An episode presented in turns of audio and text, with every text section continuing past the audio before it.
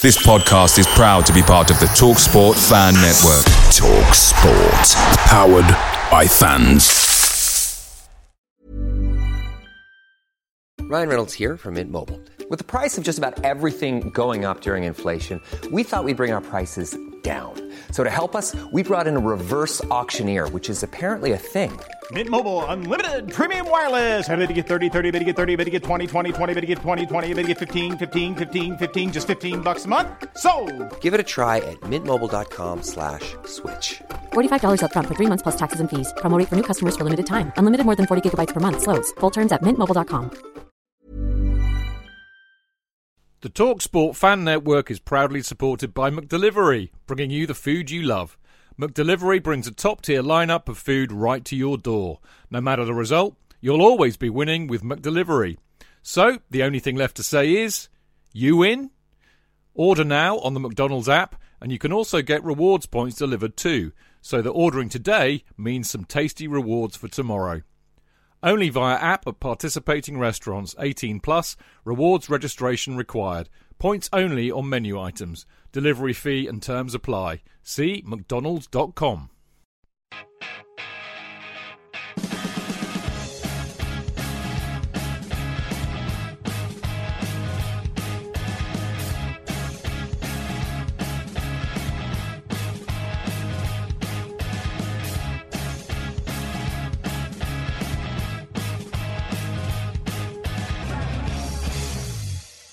Welcome to the Chelsea Football Fancast, fueled by Guinness, powered by Celery, the show that thoroughly enjoyed its trip to the seaside on Saturday. What a great away trip Bournemouth was. Sun, sea, and drinking with some great mates all day, and for once the football didn't get in the way of a good day out, with Chelsea cantering to a 4 1 win. Or did they? In spite of the alcohol infused warm glow of victory, the nagging doubt remains that Bournemouth had their towel laid out on the sun lounger slightly ahead of Chelsea. Oh well, at least Eden Hazard scored for the first time in the league this season, and the players were left with no doubt about the importance of beating Spurs next week. I am Stanford Chidge, and the name of tonight's show is the Chelsea Football Fancast number 352. Oh, we do like to be beside the seaside. And of course, I, I had such a great time. Now, uh, I've got, we will have three people uh, joining me. Uh, one of them will be Jonathan Kidd, but he's already told me he's running late, so we may we may not get Jonathan until uh, part two, but I'm sure we will. Uh, but in the absence of Jonathan, uh, we do have the lovely, for the first time in absolutely ages, Clayton Bierman. Hello. How are you? I'm very well, thank you, and I'm very, very excited to be back. It has, it has been like uh, I don't know, quite a few weeks, and Yeah. um, I'm, I'm looking forward to tonight. I'm looking forward to ranting. Lovely. Oh, you're in a ranty mood, are you? I'm in a ranty mood. I'm glad to hear it. And uh, and the other thing is we've got it's brilliant. We had Tony on last week, which was a surprise at the time. Um, but even better, we've got him on this week. Tony Glover from the Podding Shed. Good evening, Archbishop. It's How you lov- doing? I'm very well. It's lovely to have you with us, Reverend. Always a joy to be on here. Always a joy. I feel blessed and privileged that we've managed to get you on. And actually, I should what I should say, Tony, is thank you so much for you know moving your schedule around so that you could help us out tonight because I was so bloody disorganised about doing the schedule. So I'm, I'm much appreciative of that. No, no, no. Look, we're all of certain um, maturity now, and um, and and that sort of thing happens, doesn't it? We forget from time to time. Yeah, it's, it's called senile dementia, mate. That's it as well. And, you know, a little bit of um, alcohol in there as well, just Oh. to just to you know top it all off. Lovely. I've got to be honest, actually, the last two games have been incredibly pissy, but for very different reasons. And uh, thankfully, uh, this weekend for a more positive reason. But there you go. Right. On the show tonight, uh, we'll be asking why did Hiddink play Mikel at centre back and what happened to the youth players he was supposed to be playing. In part two, I will attempt, this is for real, I will attempt to have a reasoned debate about Fabregas. Uh, is he a flat track bully or is he Chelsea's creative inspiration?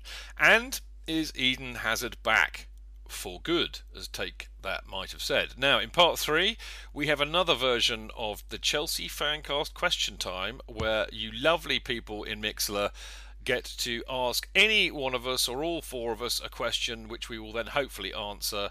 Um, and that I have to say, if there's one good thing about us being shit and only having one game a week, uh, I have to say it's that because uh, you know for me the whole point of this show, and we've got the technology to be interactive.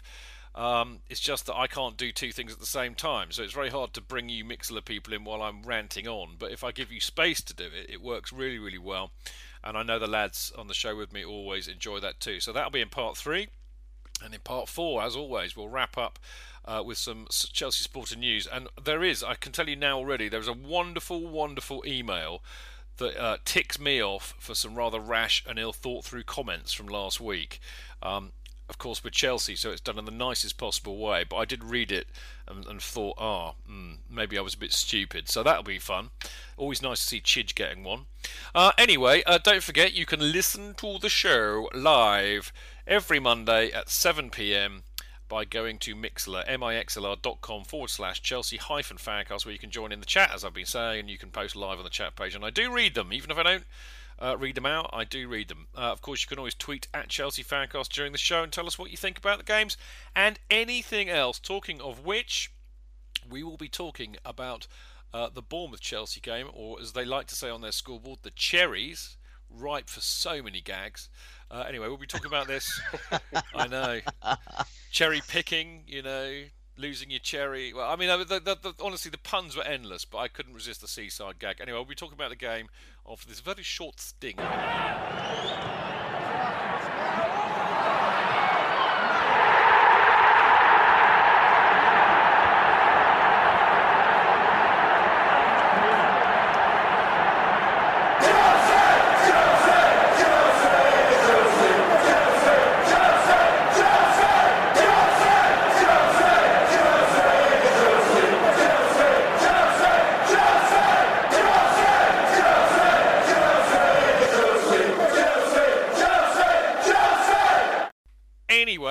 Before we uh, before we move on to talk about the game, I should go and say hello to some lovely people in Mixlr. We got we've got people that I saw on Saturday. I mean, actually, you know, we'll, we'll, we'll talk about this in part two, I promise, because I had so much fun and met so many great people. But uh, Mark Barfoot's in the house. I, saw, I, had a lovely chat with Mark at half time.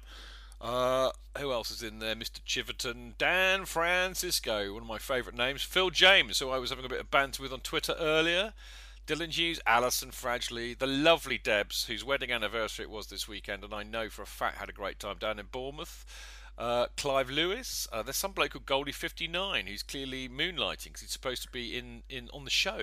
I'm keeping my eye on all things. You are. You're multitasking. Who said who said people of our age can't multitask, mate? What am I doing? I don't know.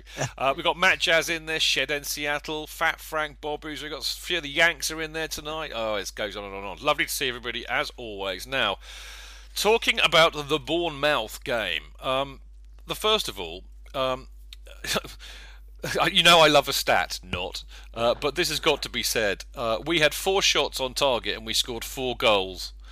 Uh, blimey, I've, I've written in the script. It's just so unusual for us to actually manage four shots on target, uh, let alone score from each one, chaps. I would, uh, I'm not going to bring Tony in first because he told me not to, so I'm going to fire that at Clayton first. Um, that's great, isn't it? I mean, I, I think it was quite depressing on Saturday. Thinking, um, I hope, you know, it's like one of the hopes of the season that we don't get beaten by Bournemouth, so that we're doubled by. Oh God! You know that that would that just would have been double cherry, mate a double would have been an all-time low. Um, listen, you were there. I saw highlights. Um, finishing was clinical. I don't know about lots of shots on target. I just think, well, um, we won, and that's good. We mm. went up a place. We went up to ninth. Um, I don't really think there's a huge amount to say about the game. I know we're going to talk about not necessarily the game, but aspects of it. Um, so let's all go down away. the pub then, mate. Yeah, well, um, you know, look, uh, talking of the pub, what I, I, mean, it's really interesting what you said there, Clayton. Almost kind of um, hoping that I would have speak more sense than you. You were there, he says to me, and I was only watching the highlights. The reality was, I was rather pissed. And I can now fess up and say that number one, I missed the first goal because I was hugging somebody anyway, and then I, I, I, don't know why I was just randomly hugging somebody, and I, and then I missed the second goal because I was being hugged by Dan Banks. And if any if, if anybody's actually met Dan Banks, they will know that I, I therefore couldn't see the goal going because it was at the other end. Um, so uh, I, I, wasn't on my best kind of really on it in terms of knowing what was going on in the football.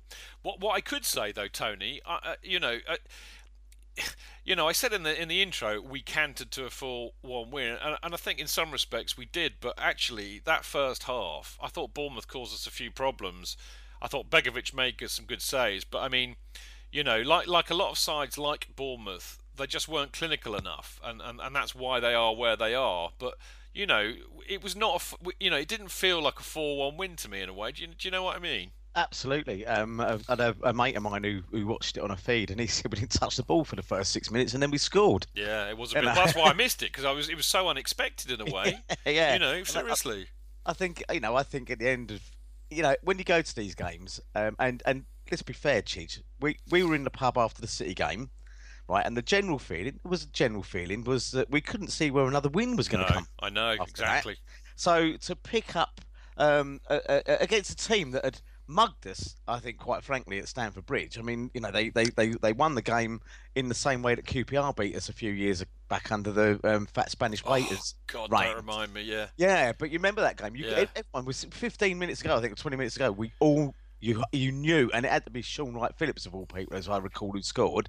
Um, and you just thought this time uh, when we were played Bournemouth at Stamford Bridge, I didn't in a million years think they'd win, but of course we didn't know the full extent of the malaise that was enveloping the club at the time um, when they came to us, and they, you know, they they mugged us off. They were good value for it, but you know, we we still hadn't played bad, and I just walked out of that ground thinking, how did we lose that one? But this one, um, and I think you're right. I think the degree of it is, you know, Eddie Howe has done a phenomenal, you know, one of the greatest jobs in football ever he's taken that club from you know where they were virtually out of business to where they are now, and kept them in the Premier League. And I had them down as an absolute banker to go down this season. Um, and I don't blame them if they were on the mm. beach a bit early. To be honest, no, they're not going to go down. They, they, they, they're, they're in they're in a league they probably deep down inside didn't expect. No. And the fact that we were able to go out there and play there was some interesting. And I know you've got this later on in the script. Yeah, yeah the fact that the what the Gullit Mark Chapman conversation yeah, yeah. Saturday was fascinating. Yeah, well, we, we will talk about that in yes. part two because. I, I, I it, it, what I should also say, I mean, I know we're trailing it a bit, but it, it was all, it was really prefaced by uh, a post-match beer or two with the lovely Rick Glanville, and I mean, you know, Rick and I love to have an argument, you know, with each other. I mean, in a very friendly way, I hasten to add, but you know, quite we quite often disagree about things, and it was about Fabregas. But uh, it, I mean, and I was quite reasoned about it for a change, which is what which gave me the incentive to be reasoned about it on here. And then I watched Match of the Day, and boom, you know, it was coming out. Anyway, we'll talk about that later. Um, first, but I mean, I, I take your point about Bournemouth kind of they've earned the right to not give a shit at this time of the season because they're not going down. One thing I will say, which I don't know why it surprised me, but in a weird sort of way it did, was how tin pot literally their ground is. I mean, it it, it, it, it looks you know those kind of warehouses that you get that that have got kind of metal. You know, a, a built in metal. That kind of it's almost like that corrugated stuff, like 21st yeah. century corrugated iron. Like it's, Costco. It's yeah, it's like that. It's just like really odd. And they got a Ted MacDougall stand, which for some reason all made us laugh on the way in. Why I don't mm. know. But there you go. Um, look, first things first, Clayton. Um, yeah. Uh, you know, we when I, when I rocked up and saw the team um, you know, I, I, I was very surprised to see uh, Mikel starting as centre back, and the reason I was surprised not because Mikel was starting as centre back, because I think that you know John Obi Mikel is so good he could play anywhere. I mean, number one is John Mikel, number two is John Mikel. Uh, it was really that. Well, why wasn't Matt Miazga playing? I mean, I know he's had a few rough and ropey games, but surely against Bournemouth you can take a bit of a risk, can't you? Um, when I saw the team, it's really funny actually because you know it's got to that part of the season, and we'll come on to talk about next Monday's game, and, and obviously everybody still cares about that and passionately, and that that's fair enough. But we've got to a point in the season where you know it, nothing, it doesn't matter. You know, it really shouldn't annoy you or excite you or what have you. It doesn't matter. I saw that team on Saturday. I went effing mad. Really? I thought, what on earth is going on? I mean, that I saw obviously the team without seeing the bench, and I thought, okay, fine, we've got lots of injuries. Um, that's why Mikel's at the back, but where are the young players? Where where are these guys? You know, it doesn't matter. Bournemouth away, it doesn't matter. It didn't matter. If we would have won 8 0, if we would have lost 8 0, it didn't matter. And it just. I've just. I am spitting because. you are. The, the, thing, the thing about.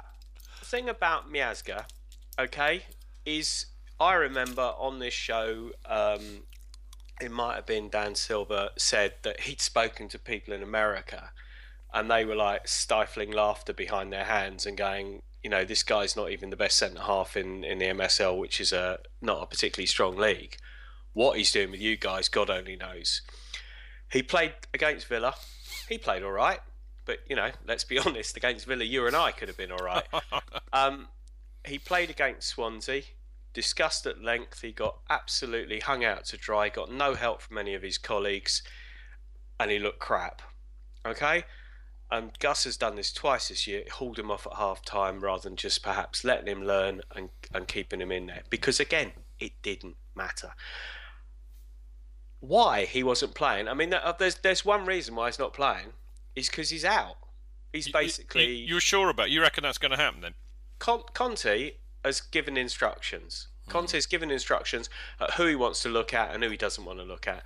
And Conte has basically gone, yeah, right, really? No, thanks um, he can go out on loan, or we'll just. I think he'll put him out on loan because if you can't get in a team ahead of Obi Wan at the back in a game that doesn't matter, I, you know, I mean, I don't know what Gus is doing. I mean, I think Gus has now been told what he has got to do, who he's got to play. But the absence of any youth in that team, and especially after we were 3 1 up, not bringing Traore on and not bringing um, who's the other boy that was on the bench? Not Kenedy. Kenedy. I mean, I'm sorry, but that, that's just absolute wank. Shithousery, mate. Shithousery. It, it, it's just pointless. More. It's just absolutely yeah. pointless. I mean, we will come on to talk about the well, one. We, we will in a minute. I'm going to I'm going to ask Tony what if he feels as strongly about it I as do. you clearly do, mate. I actually do, and I think Clayton has. The, you know, we're talking nails on the head and all this sort of stuff. He's he's he's smashed that in there with a claw hammer, and he there. He um, smashed the granny out of it, mate. Absolutely, because um, you know, it as he said, it absolutely did not matter. Okay, and I love Mikel. I absolutely think he's he's an unsung hero yeah, of the team. Is, yeah, and his loyalty to us has been yeah. phenomenal. Totally, absolutely phenomenal. So when these people start digging holes and all that when they look at their Whitman boys. I'm always like, you know, shut up, watch what he does. Um, and he never. He makes the odd clanger. Who doesn't? You know, we've had a team of them um, making I bet, I bet, season. Mate, I bet he hasn't made as many clangers as Oliver Postage. No, Postgate, whatever his name is. yeah, that's right. Yeah. Now I, I, I, am looking. One uh, for the teenagers. Mate. Yeah, absolutely. Yeah. Um, but, I got, I got there eventually. Better late than never. Yeah. But you, you go back to the point, right? I'll tell you what that reminded me of. And I said to you after the Man City game that I thought Gus Hiddink had looked distinctly similar to Avram Grant during yeah. that game, right? Um, and during this game, when I'm looking at it, I'm reminded of 2010. The last time we lost a home game by three goals was the day Carlo didn't play Jeffrey Bruma at centre back. I think he put bloody Paulo Ferreira in there, or he put mm. someone in there, and you just he thought put Ferreira in. And, and we lost that game three 0 I mean, yeah. you just thought to yourself, how bad is Bruma? Now he was never that bad. He may not have been that great, but the fact is, what the message you're sending there is you are you're right. you know I would play David Chidgey or Clayton Bierman as a centre back rather than you. You've clearly not seen me play, mate. I should just say that we've got the lovely Steve CFC mode in the Mixlr chat room at the moment. Uh, somebody needs to, you know, I'm going to put I'm going to put CFC mode on Suicide Watch at the moment. He's clearly not happy. The Mixlr equivalent of Suicide Watch, I hasten to add. Uh, surprised Mikel was at fault, can't jump or head, but apart from that, and then he says uh, Mikel's loyalty easy at 90 grand a week. Really? Uh, I love Mikel, but not. No, okay, Steve's lightened up. Uh, I love Mikel, but not at centre back when Miazga was on the bench, which was exactly our point, Steve. We are all agreeing. Listen, this does kind of dovetail very, very nicely. Uh, I think you know if we if we look at this generally, we're talking about the absolute uh, disparity between Roman and the club wanting to bring the youth through, and then managers and the club patently failing so to do. and and this was prefaced by a fantastic uh, uh, piece by none other, of course, than Martin Samuel in the Mail. Um, which I'm, I'm going to read some of this out. It's easier to, to do that than to just pick the bones out of it, and then you'll get what I'm saying. He basically started it off by, um, you know, basically using the example of Domingos Quina. Yeah, I've never heard of him either, but then that's nothing new. But apparently, he's a very promising young player that we've we've had on our books kind of, although he was too young to sign. But now, when the opportunity arises to sign him, have us having, you know, kind of um, looked after him one way or another, he's gone to sign for West Ham. Uh, because basically he doesn't think he's going to get a chance at Chelsea. Well, you know, you can understand that. But anyway, Martin says, and really this has also got a lot to do with the muddled thinking of the club, I think, in terms of the youth policy. But Quina, Martin says, will have looked at the careers of the players above him observed the cattle market Chelsea's youth policy has become, maybe recognised that the demands of owner Roman Abramovich inevitably force his coaches into short term planning around proven players, and made a judgment call from there. Uh, it helps to grow your own, said Emenalo, clearly talking about grass, not football players. Uh, we love having players who love Chelsea. We need the next John Terry, Ashley Cole, and Frank Lampard because they bring spirit to the club. And then Martin Samuels goes on, yet, leaving aside that all three were jettisoned the moment they had served purpose. That's why I like Martin Samuel, he's one of us really. If Chelsea feel the need to cite Lampard, who made 152 appearances for West Ham before signing at 23, or Cole, who had won two Premier League titles and three FA Cups and played 51 times for England before leaving Arsenal age 25, it shows how confused their thinking has become.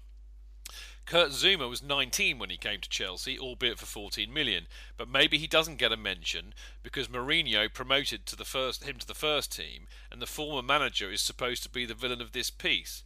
It shows how far Chelsea have to reach to find evidence of progress, or how clueless Emenalo thinks his audience is. Chelsea and Emenalo are expert at diverting the blame to a succession of managers when it is the pressure from above that stunts development at Chelsea.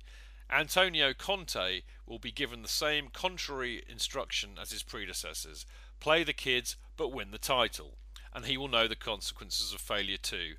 And that's why Chelsea are suddenly losing teenage prospects to West Ham, because not even the kids are quite as daft as Emenalo thinks. So, Tony, what do you think of that? Damning isn't it just? I mean, I love Martin Samuels, and it Yes, sounds like exactly. he's kicking us in the bollocks, but I just basically I agree with everything he's written in that. he's he's one of the few balanced ones that you get out there because often I find some of the other hacks if they've got some sort of pissy agenda where they want to undermine us or get rumours going or sell print or whatever. Um, and always found Martin Samuel to be very very balanced. Um, and and I can't disagree with a single word he said there. And and it, it's amazing. I mean, I've been saying it on on my little pod, uh, you know, the Podding Shed for some time now that. The, the, the, the youth system is nothing more than a revenue stream. That's what we've used it for. And, a, and an effective one as well. You bring the players in young, you train them up, you might get two, three, four million pound for them or whatever. You might get more. Okay, but ultimately they're never going to break through. Now I've said it myself. You know, Rubens Loftus Cheek was an example um, when he played a few weeks ago of the gulf between the youth and the, you know the the hard in your face Premiership games or whatever. But he has improved bit by bit, as I'd expect players to get that, you know, to be given the chances to do. I don't think we'll see Christensen back. I, I certainly don't think we'll see um, Musonda back because he's already said I want to stay out here. Okay. Now there's talk, and there's another player in today, uh, I think, who's also now sort of saying he wants to stay where he is. Um, and you can't blame them. They're getting football. They're getting noticed. I mean, was it Musonda? I think had Arsenal sniffing around him.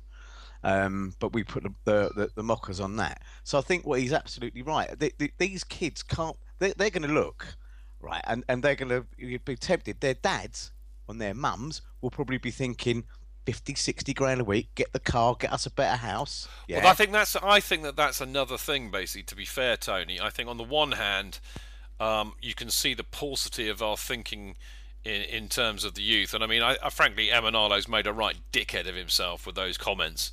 And I think that's what what's, what's got up Martin Samuel's nose is why he's digging him out. But but but the, I think that the the, the the the number one point is uh, what we've been saying all the time, which is you can't have your cake and eat it too, Roman. either you want the, ro- the, the you know the youth to come in, but you have to accept that we're not going to be in the top four for maybe a year or two, uh, and, and, and or, or, you know stop sock, sucking managers for failure and then putting them under the pressure to go and buy you know proven players and not play the youth. It's it's it's totally cat-handed, and I think that's I think that's a very different issue yeah. from what we heard about in the press today of Dominic Solanke's agent, in fact, his, his which is his father, yeah, yeah. demanding fifty grand a week, or Yeah. uh, what was it, Ola Aina, uh, Celtic apparently being interested in him, but whatever he was demanding would have made him their highest paid player. Yeah. And he's a two P. Two, I mean, Solanke's never even played for Chelsea at the first team level, to my knowledge, and I and I, I think that there's a whole issue with Billy Bo- Billy Big Bollocks entitlement. In fact, we were talking about this before we went on air, weren't we, Clayton? Yeah. You know, we were saying that it, it's interesting how rubbished Mourinho got for alienating the academy and the youth players away from the first team. But you can see that there's a corollary to that, which is the minute the first the youth team youth team players get near the first team, they all think that they've made it and they get Billy Big Bollocks.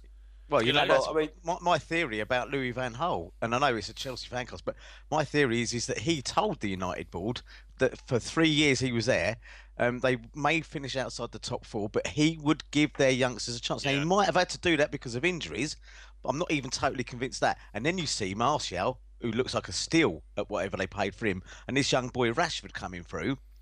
Um, and then you look at Tottenham and you go, fuck me, they've brought in Kane and Alli and uh, uh, and, and this. sort of- And what are we doing? We're just giving Rubens Loftus Cheek 20 minutes here, and then we're getting our players, Dominic Solanke, allegedly. I want 50 grand a week to stay. Well, there's something massively wrong Well, with hang on a club minute. culture. It- what, what, what? And I had a bit of a row with Cundy earlier on, didn't I, Clayton? But I mean, basically, it was he, he wants fifty grand. He hasn't even played for the first team yet. He Well, hasn't. I- ear- he I- hasn't. He hasn't earned it in my book. If, if, if you know, break into the first team, prove to be a good player, and then talk about it. All right. Like you but had to do in Hang, hang on. Let, let Clayton come in on this one, Tate. Ch- Chidge, I think you said it just before. There are two different issues here. Hmm. Don't get confused with what Dom Solanke is asking for and what we're doing as a club with our youth players, because I think that is two different things. I mean, the the the point is Dom Solanke, I think, has played for the first team. I think he played in. Uh, uh, he got about four and a half seconds in one of the Champions League games last year. Did he? Um, yeah, you're. You might be right. Actually, I seem to remember it. but the to me, there's two different issues. I mean, the, the it's quite interesting on the day that the the legend that is Juan Mata came out and basically said it's obscene what I earn. It's absolutely ridiculous. I'm, you know, modern footballers should not earn what they get. You got somebody coming out and asking for fifty grand a week when they've done absolutely tossle. But let's park that. Let's look at what we do as a club. Saturday proved to me, and there's only one, just one smidgen of defence is the fact that we've got the Youth Cup final second leg on Wednesday. So whether Salter Clark would have possibly been in for a shout on Saturday if that if that wasn't happens, I don't know.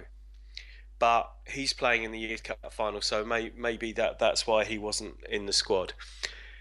What's what Saturday said to me, and what to be honest with you, every single game since Everton knocked us out the FA Cup has said to me, is that we have absolutely no interest at all in bringing through the youth. I don't care what anybody says at the club. I don't care what that clown Emenalo says.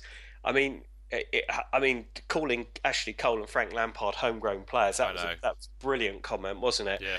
Um, and then slagging Tottenham. Well, off. he's, he's clearly been smoking his own, let alone growing his own. Oh, he's, he's basically he's on script. he's on script, mate. You know, he's he's just he's he's told what he's told what to say.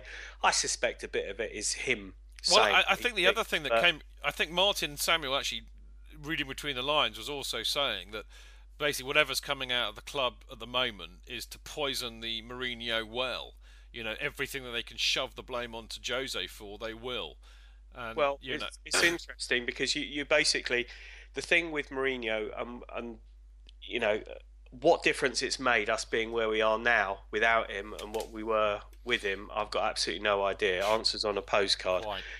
The the the fact is with um with the youth players, if we were serious in bringing through any youth players, then there would have been at least two or three players who You know, and we've got them. We've got Traore and we've got Kenedy, both of whom have done really well when they've played.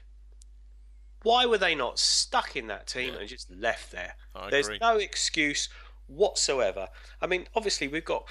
I had an argument with, uh, funny enough, one of the boys on the podding shed, Mark, and I was saying Oh, that, yeah. you know, we've won everything that there is to, to be won in in uh, in youth football, and this was before we did back to back Champions Leagues. We've won it all, you know, and if if hopefully we win the Youth Cup again this week, you know, first team to do it three in a row since the Busby Babes, unbelievable, absolutely unbelievable. But it counts for nothing. It counts for absolutely nothing because these guys are not getting a chance. Just, I'll finish off with going back to Mourinho. It's quite interesting because Mourinho brought in Zouma.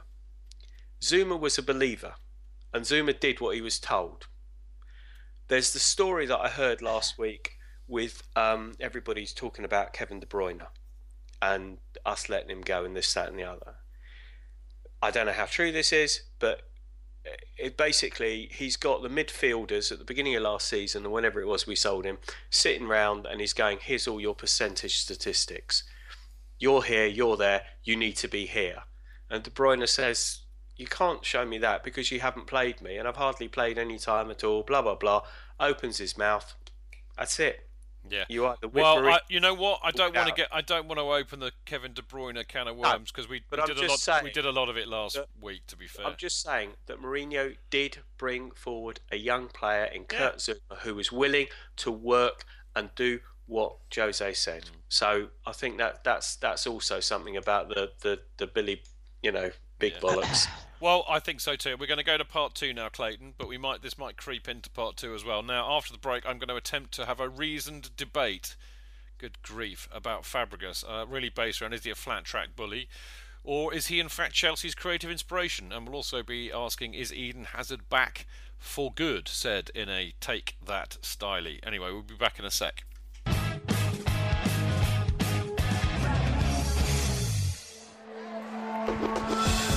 The only place for Chelsea fans. Footballfancast.com. Real fans, real opinions. I'm Jason Cundy, and you're listening to Chidge and the boys on the Chelsea Football Fancast. Total nutters and proper Chelsea.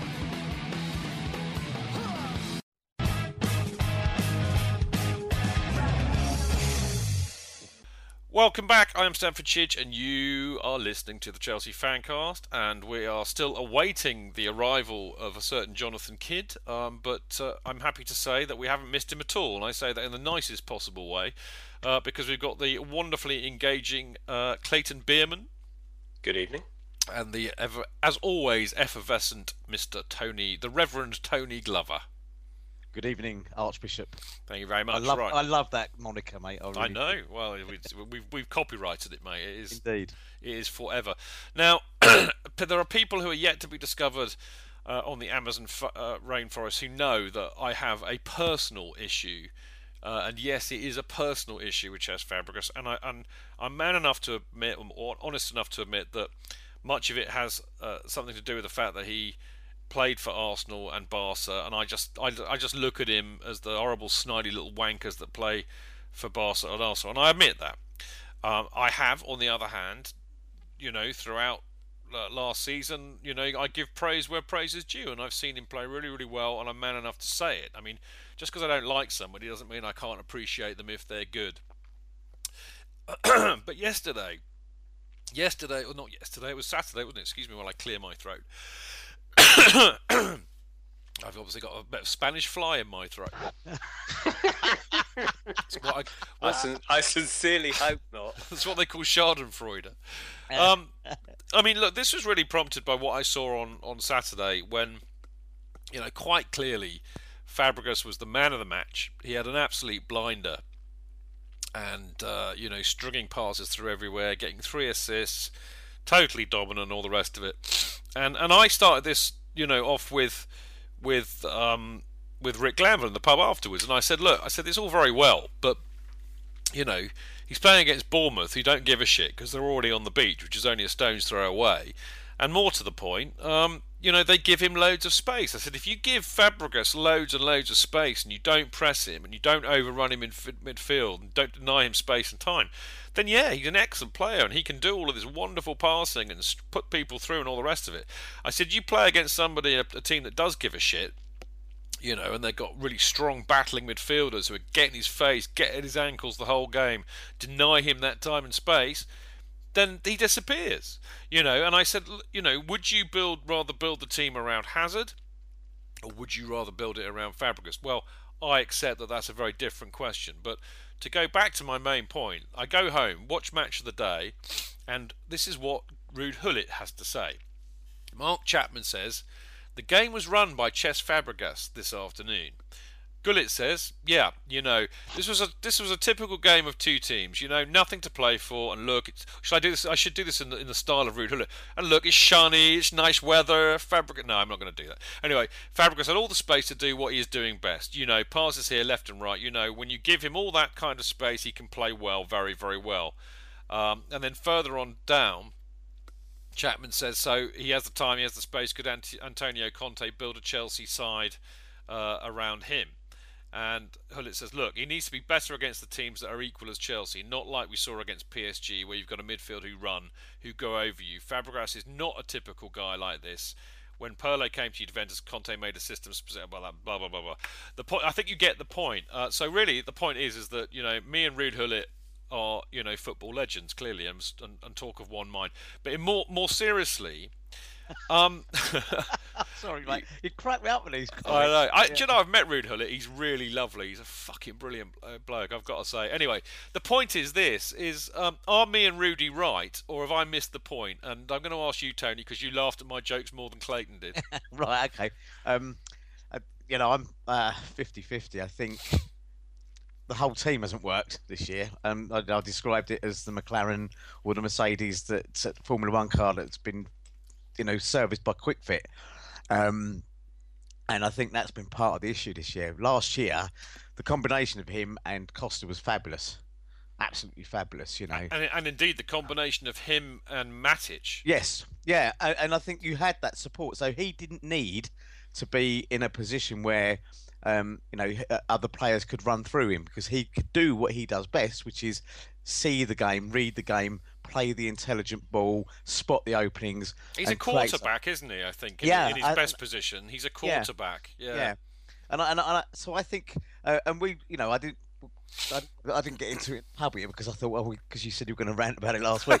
Um, True enough. but um, I, I, I tend to be I'm trying to be the Rick Glanvill here. I, I, think I disagree with you, and that um, you know, in that that championship winning season last year, you know, we had a song, the Magic Hat song, which got sung rip roaringly loud several times in the Fimbra before the game. Okay, um, because he really was something special. And I, I think this season, what the, the, issues that Fabregas has suffered have been indicative of a malaise across the whole team. I, I wouldn't pick him out. No, would I want him as a midfield general?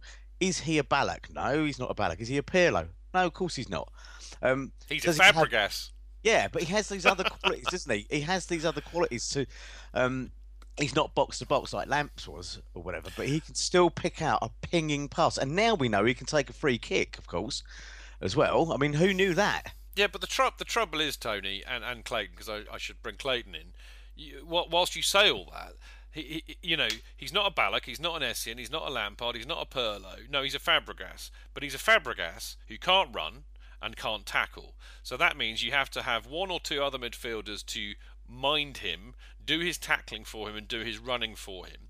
Now, we all know that in the hurly burly of the Premier League or in the, or the highest level in Europe, then that will basically mean that you've got two players to cover one player who can't run or tackle, which frees up space for them to cut you to ribbons. And that's what's happened to us this season. Now, the other thing is, and this is the argument I basically had with Rick, which was I, I hear what you're saying, boys. Yes, he can ping a 30, 40 yard pass, and it's wonderful to see. He can split a defence in the fraction of a second, and it's wonderful to see. But, you know, wouldn't you rather have a midfield player who can do that and run and tackle and who doesn't need to take two other of your teammates out of the game to cover his arse? Clayton, I'm going to pose that one to you. Uh, I think it's very difficult because I do actually. I mean, Tony was spot on. The team have been crap this year, um, and it's quite interesting that we had all this stuff about Fabregas last year. They said that he never plays post Christmas um, because he sort of slightly disappeared. Isn't it funny? Post Christmas this year, he's been one of our best players. Um, that wouldn't be hard. I, I, not not a not a not a big ask. You have to you have to you have to be honest. Oh, the think, cynicism. I think, I think that next year um, our team is going to be full of pace, and I think we're going to have a couple of boys in midfield who, if uh, Senor Conte wants to do it, will look after Fabregas. In a, in, a, in the same way that Pirlo was uh, Juventus. Yeah. yeah. yeah. because yeah. I think the, the, the, the point here is the fact that any manager that wants to stop us playing hunts down Fabregas and stops him mm. doing what he does best. Absolutely. The problem that we've had this year is that we haven't been doing anything to keep the other teams occupied for them to forget about Fabregas. It's been easy to pick us off, to play us because we are so ponderous, we are so slow. There's, there's no speed of thought. There's nobody in that midfield who's zipping up and down. Yes, we've had Willian, who's got lots and lots of energy, um, but there's there, we we do things like you can see it's like a like a slow brain. You're watching the, the little cogs go round. Go oh what am I to oh shall I put? By the time we've worked out what we're to do, it's the the moment's gone. So I think if we've got a couple of enforcers in front of him, one of them being a box to box player, you don't need him tackling and you don't need him doing this, that, and the other. I think that this is a squad game, and there should be games where you think, right, we need a Fabregas, and then there'll be other games where you think, no, we don't want him because we want the extra body in mm. midfield who can tackle and run. So I think he's a he's a good player. He proved that on Saturday what he can do. We know what he can do. Yeah, but against that opposition, giving him that time no, no, no, and space, it's irrelevant. He Why? He, he no, because he can't choose. No, what, what do you mean he can't choose? No, he can't choose who What's the opponents are on the day. On Saturday, he played that way. Yes, it was a shit opponent, but he. I mean, basically, he can thread a ball against anybody. I mean, actually, do you know what? I saw a hilarious tweet about this along those kind of lines. And then the response, the, the, whoever tweeted it was hilarious. I can't remember who it was, sadly, but they said that's was, so that was so Arsenal. You know, a flat track bully, basically. That's where I got bully. my got my no, idea I, from. The, no, the point I'm making is that he showed that he's got the ability. We know we've got the ability. I don't think that Conte will build a team round him, but I would I would think that you know I think one of the problems that we've had is the fact that we've played the same way for so many years now that teams worked us out and yeah. and we didn't do anything about it. So I would hope that somebody comes in that actually adapts. I mean that's that's one of the greatest disappointments with what happened with Jose is that he didn't adapt. Mm. No, I, well, I, I, I hate the fact that we're so wedded to this four-two-three-one system. I think it's bollocks. Yeah. But um, you know, just to finish on the Fabregas thing, actually, uh, which which I, I, I mean, I hope you're very impressed, both of you, that I've I've been really reasoned about this and not resorted to personal insults. You've been uh, fantastic thank you. One, yes, See, it, can, it can be done. Um, and mind you, I was so pissed when I was having this argument with Rick. I mean, I, I, you know, if, if I got into an argument with somebody in that pub on, on Saturday after the game, if they'd have like waved a feather at me, I would have collapsed in a heap. I was so pissed. Anyway, Rick, Rick, almost. I think I think Rick won on what we would call a technical knockout. Okay, and, and if Rick's listening to this, he'll be wetting his pants at the moment with laughter because he'll know exactly what I mean. And the funny thing is that Debs uh, on on Mixlr has done exactly that in exactly the same way, because I said, you know, you have, the choice is you either have two men or one man minding uh, Fabregas if you want to play him get the best out of him, or you find a player who, who can do what Fabregas does and run and tackle. And Rick said to me, just as Debs has on Mixlr, who is that player, Chidge? And of course, me being a smart ass and very pissed, I said, I don't know. I don't watch any other games other than Chelsea. but to, to, be fair, to be fair, he had a really, really valid point. But I mean, don't tell me that there's not a player in world football who can pick out a pass 30 yard or split a defence and who can run and tackle. There are midfielders around who can do that. I mean, Lamp, Lamps used to be able to, to, to run, tackle, box to box, pick out a pass, score goals. So, you know, don't tell me he's the only player ever to have been able to do that. It's just, you know, Pogba springs to mind. There are other players, and I just think it's a luxury that we can't afford. That's all my point is, really. Should we, should we move on to talk about Eden Hazard? I think we owe it to the little man. He has scored two well, Premier League goals for the first time this season, Clayton. What do you reckon? Um, well, you know my views. I have defended him mm. throughout all the abuse and all the crap that he's gone his way. I've said he's not been fit. Now, at the beginning of the season, if he wasn't fit, that was a fitness issue, and a lot of them came back and they weren't fit enough, and that that to me was and is unacceptable. But I do think at one point during this season he got injured and then he came back and he wasn't fit and he got pelters. On Saturday, okay, he scored a couple of goals, but he looked so happy. And and, and I, I said I, I'm very naive. I'm I'm a I'm a sort of you know I like to think that if somebody looks happy, they are happy. And to be perfectly honest with you, I think he was really pleased. He was back playing football, and it didn't hurt. And he basically could do all the things that he could do. Again, we have to look at the opposition. Um, I think they were very nice because they didn't kick him in the air, uh, but the game didn't matter. And he's back, and I think next Monday will be when we see whether he's really back. But for me, um, everything I read, everything I see, I, you know, I, as I said, I, I think he's been unfairly pilloried. Um, I really do, and and I, I just I'm, I'm I'm hoping and hoping that he stays. Um, I'm 50-50. I mean, I'd, he's he's saying the right things, uh, but he would, wouldn't he? Um, I don't know. I just I just really hope he's he stays because he's a great player. Um, and I'd rather have him running around than Marco Marin, mm. to be perfectly honest. Oh, well, there.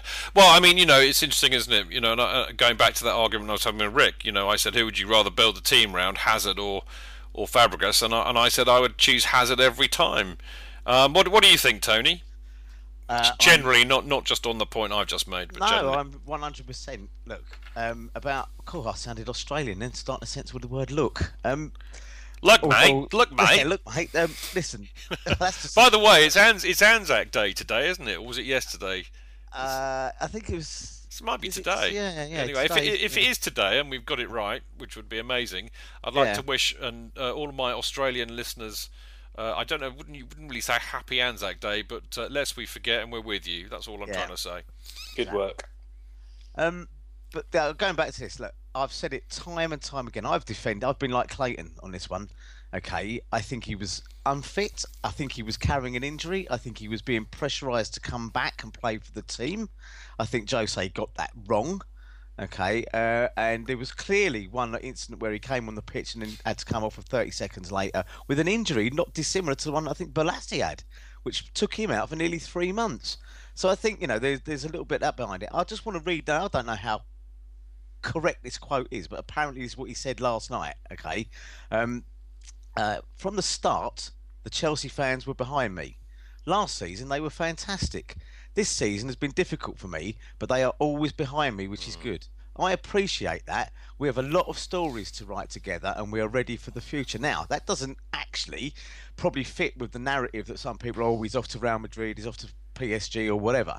Um, he, we've we've sat here. We've I think that sounds like a rapprochement to me. Exactly. Mm. We have talked in the pub. We've we've mentioned it on here before about the list of shame, the players that we've let go right, that would have made this squad just phenomenal, untouchable. Okay. And the last thing, Eden Hazard is a fucking good player. Mm. And the last thing we need to be doing is selling a yeah. fucking good player right Quite now. Right. You know, so if we were to, if you were giving me the jump or burn choice between Hazard and Fabregas, I would go with Hazard because he's younger, uh, has probably got uh, more depth and, and, uh, and more talent to his game you know, we have a chance here of having somebody who could potentially be the best player in the world, and we should try our utmost to stop them fucking bastards at Barcelona and Real Madrid getting hold yeah, of them. Quite All right. right sorry about that. There's a bit of language. no, no, no, mate. You know, it's passion, mate, and. Uh, you know, if if if our our squad had had as much passion as you, mate, we wouldn't be in the ship we are. But I mean, that said, I, I agree with you both, boys. Actually, I mean, I I I, think that, you know, okay, I I, that, I do think that there was a bit of an attitude problem, and I think he should keep his trap shut when speaking to French newspapers. But um, you know, on on the basis that he wants to play here, then he has to stay because you know people players who are as good as Eden Hazard do not come round every day and and Alison actually made a really really interesting point uh, in, in I think she she thought when I mentioned a player who can do what Fabregas does and run and, and tackle uh, and when I said, well, I think Pogba can, I think she thought that I, I think Pogba will come, and and, and I don't actually, and I, I think your your point's very valid, Alison. That you know we will find it hard to get players of that quality if we don't have the Champions League next year. Although there is a counter argument, which is you pay them enough money and you give them London to play with, and they might change their mind. But um, the bottom line is Tony's right. You can't, we cannot afford to be letting go uh, of players of the quality of Eden Hazard, and I would I would also put uh, Costa in that category. In fact, actually, any any player who a, a side like Barcelona or Real Madrid want to buy is a kind of player you don't want to be selling because they don't want to buy shit players. You know exactly. Yeah, exactly. Um, talking... the, the, the other thing is, Chidge, is is you talk about Champions League and attracting players. If we've got players like Hazard here, if we've got players like Costa, other players will come if we get rid of them, that's even less reason for them Absolutely to come. right. Ex- excluding the dollar. Absolutely right. Listen, the other thing about Hazard, which of course was in the news, which I mean, you know, I think he's also he's actually a really lovely little lad. All he likes is football and his family, and that's what he does. And I think he's very honest with the media. And they they asked him about the Tottenham, and oh, that was great. well, I mean, I'll give you the other side of that. I mean, clearly you all heard it on the TV, but I was there and singing it with a vengeance and a passion. But the the pretty sustained chant for the last five minutes or so of beat fucking Tottenham, you better beat fucking Tottenham, was said with massive menace. It wasn't. That was not humour. I mean, you know, Debs will back me up on this. She was there. I bet she was singing it as well. You know, but it was that was not said in jest. That there was menace to that chant. We wanted to leave them with absolutely no illusion as to what we mean by they have to beat Tottenham.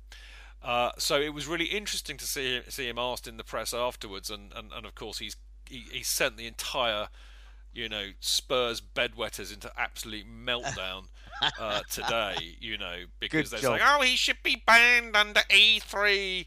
What are they like? I, I, I put a tweet out in response to Dan Levine earlier on and saying they're absolutely desperate Spurs fans, aren't they? It's like watching a virgin uh, losing the opportunity to get his first ever shag. You know, I mean, it's it's just absolutely pitiful. Oh yeah, I agree. Um, it's. I mean, what do you think of the meltdown, boys? Clayton, what do you think of the meltdown? It's funny, isn't it? Um, it is. I, th- I think there's two things I want to say about this. I mean, you know me. You've known me for a long time, and you know what I think about Spurs. I'm not even going there. You don't. You won't. quite- You don't even normally allow yourself to say the word Spurs, do you? Well, I, I, you know, I'm not. I'm not going to even go there because we all know about our friend, um, so who who can't be mentioned. But I'm not even going to go there. There's two things for me. The first was, of which is watching Twitter at the moment is absolutely hysterical because it's just, you know, it, it they they I somebody who I actually I follow a couple of uh, their fans who are quite normal, and uh, but one of them this morning was basically saying, "Oh, I hope Vardy gets an extra game and blah blah blah," and I just thought, do you know what? Who said that? I'm not telling you. I'm not telling you. But basically, they were saying that the hope that no, they didn't say again. He said, "I hope the FA do their job and don't bottle it with Vardy." Come on, tell Now- me who said it. I can't remember the guy's Twitter Oh, okay, name. I'll, I'll send it to you later. But but the but the the simple fact of the matter is, hello, you beat Leicester at home. You don't have all this Yeah. meltdown. Exactly. You know, you didn't do your job. If you didn't beat Leicester at home, it's nobody's fault. It's not my fault. It's not Chelsea's fault. It's not anybody's fault. It's your bloody fault. You got those three points. You take them away from Leicester. You're talking about a completely different ball game. The one thing that I would say that really worries me is the fact that the way that our fans are behaving, and I'll get shouted down for this, we're we're showing a bit of small club mentality at the moment with with all this Tottenham thing. You know, Chelsea City. We don't want any of that. You know, it, it's the most important thing. It's this, it's that, it's that. We're Chelsea. I I mean, for God's sake, our season has culminated in stopping Spurs winning the league, and that's a really sad indictment of where we are at the moment. I mean, yes, I want us to do it, and, and I hope. I, I mean, having seen our respective sides play in the last couple of weeks, I'm, uh, I'll, I'll leave my answer till you ask me the question. Um, you know, but but but you know, you you're looking at, at, at, fans who are having a go at us, having a go at Hazard for actually saying what everybody else in the country is thinking, and these are the people who changed their badges before we played in the Champions League final to put Bayern Hotspur. Hello, you know, these things come back to bite you guys. Yeah, I agree. I think um, actually, I wish I wish more footballers would come out and be be like that. I get a bit sick of the media you know this media ingrained um, bloody goodness, you know, this kind of wholesomeness that you get after game where they just sit and they say nothing. It's the Wenger school of thought, isn't it? It's the, you know, oh, we played really well, the lads did, did it for the team and all this. And I remember, but I go back, I'm old enough to remember the days when footballers could say pretty much what they liked after a game. Yeah, yeah but they were drunk. Yeah, but I, I didn't mind that. I didn't mind them coming out and saying things like, ah, that was a piece of piss. We done them. You know what I mean? And I, I, I actually, it adds a bit of frisson to it. You know, this idea that we're going to roll over, uh, you know, uh, to, to, let another team, they're professional footballers, for God's sake. You know, I mean, I, ultimately, have, I you been with... watching? Have you been watching Chelsea recently, Clayton? Tell, Clayton, you sound like a Dalek. What's going on? Nothing. Nothing. No, no, you, you sound okay. like a Dalek to me. People on Mixler, Mixlr, does Clayton sound like a Dalek? Say yes or no. anyway, I, I, was about about to say. I mean, you know, the, the level of professionalism, professionalism even exhibited by Chelsea players this season would would would would, would, would make me want to question that massively, Tony. Listen, before we go. Um, can I just, can I just do a still, do still, still, No, I think I tell you what, Clayton, log out and then I'll call you back in during the break because we're going to be going there in a minute because you really okay, do sound okay. like a Dalek. All right, um, all right. Uh, uh, basically, Tony, I was gonna gonna ask you really, you know, after the display against Bournemouth, does it fill you with a bit more confidence that we can do a number on uh, on Spurs next? Well, this time next week, mate. Do you want my honest answer? Yeah, I do. uh, well, I'm going to be in the south of France, and I'm sort of glad, glad really. I think it will be, it will be, it will smash nerves to pieces. Um, but you, you, if you look at the stats, if you if you if you take a cold clinical look at it, haven't beaten us since 1990 at Stamford Bridge, um, but this lot are slightly different to what we've played before, I think, and um, you know they are they are definitely up for it. They're definitely trying to uh, to, to to catch the gap. I think they've got too far to go to Leicester. I, think Leicester might lose one more game, but I don't think they'll lose two. Um, so I think possibly um, a draw, and I think that's enough, isn't it, to derail them? Um, yeah, I mean, because Leicester need fi- Leicester need five points, right? Yeah. So, uh, you know, if we if we uh, well, if we beat or draw to Spurs, it's got to make it easier, hasn't it? You know, yeah. whatever whatever way you look round it. Yeah, you know. indeed. And I, I just think that this is this is possible. But you know what? As Clayton just said it there, we're Chelsea, right? We're slightly different to us, and and I agree. I'm I I couldn't give a flying toss who wins the league, really. I mean, I'd like to see Leicester do it for the romance of the story, yeah. Um, and I know I'll get shouted down for this, but I always said actually I'd rather see Spurs win it than Arsenal for the simple reason that it would be a one-off. You'll hear of them again. No, get, no, no, no, yeah, uh, no. They'll get slaughtered in Europe. No way. No, no, no, no, no, no, no, no, no, no. Absolutely know, no I way. know that, but you know. No, no. You just can't say that. I'll tell you for why. Right? It's what. It's what. Um, let me just think. How old am I? I'm 50. So it's got to be what 54 years since they won the title, Spurs. 61. 1961. Right. Okay. Year, it, I think. So it's what 54 years then. Uh, I was born yeah. in 65, so it's 54 years. All right. Now, you know, in the last 20 years, I mean, I mean, we haven't we haven't lost them at Stamford Bridge since 1990, right? So that's yep. what 26 years. Yep. All right. So I, I, don't know, and I've got quite a lot of mates who support Spurs, and I haven't heard a peep out of any of them. I mean, the the, the worst it got was when we when we lost uh, that League Cup final, and that was the, one of my worst moments in recent memory watching Chelsea, to be honest. But you know, you do, you, you know, they've been so shit for so long, and certainly been so you know uh, monstered by us that they they just show deference now and this has all changed in the last few weeks. That they've got a a squeak at winning the title. They're going to finish above us, and they have a chance to beat us to win the title. And that's just with us the merest squeak. If you can you imagine how they're going to make they will make Arsenal look palatable if they win the, the league. Chidge. JK. In all the years you've been following Chelsea, you hardly ever miss a match, home or away. But how would you feel if you couldn't be there and it's not on TV? Oh, Chidge, I'd be bereft, inconsolable. The thought of missing my beloved Blue Boys live. it's all too much. I know, JK, I know. It's all a bit too much, isn't it? Yes. well, panic not. NordVPN have come to the rescue. They have? Yep, NordVPN allows us to watch any match, even if it's not on live TV here. They do? Yeah, they do. With just one click, they switch your virtual location to a country which is showing the match, and they act as your cyber bodyguard whilst online, protecting your personal data and sensitive info like card details and passwords. Oh, wow, great! Uh, but yeah, I bet that'll cost me a fortune. Actually, JK, it's only the price of a cup of coffee per month, and you can use your account across six devices. It's a bargain, JK, and best of all, no more tears for you. Oh, thank you, thank you, NordVPN. I'm so happy I could cry. Where do I sign up, Chidge? Well, to get the best discount off your NordVPN plan, go to nordvpn.com forward slash Chelsea Fancast. There's no risk with Nord's 30 day money back guarantee, and you'll help support the Chelsea Fancast. The link is in the podcast episode description box. Away days are great, but there's nothing quite like playing at home. The same goes for McDonald's. Maximise your home ground advantage with McDelivery. You in? Order now on the McDonald's app. At participating restaurants, 18 plus, serving times, delivery fee and terms apply. See mcdonalds.com. I mean, it, they will be all over us like a bloody cheap suit, mate, and it can, Well, uh, it can to be never be with you- allowed to happen. I don't really want anybody from London to win it other than us. Yeah, That's quite. that's the, my the, the, the, true depth of feeling. I was just giving that sort of jump or burn one. I mean, um, you know, I I I, I don't like to. I just hate Arsenal. I hate Arsene Wenger.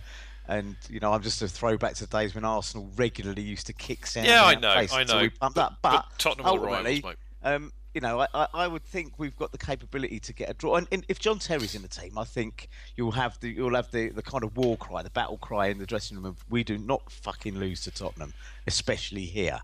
But whether or not we've got the talent and the, the, the, the my one caveat around it is is that and I've been quite critical of Gus Hiddink is he's you know I don't know whether or not because don't forget he it, wasn't it the only game he lost. Yeah, Tottenham. Yeah, yeah. So I, I, whether he gets it or not, I don't know, and whether he can actually influence it at this late stage in the season, I don't know. Um, I I will be kind of watching it in France, possibly on Twitter or you know through or or, behind, or, or I'll have imbibed about two or three bottles of beautiful, lovely French white wine by then. I won't give a shit.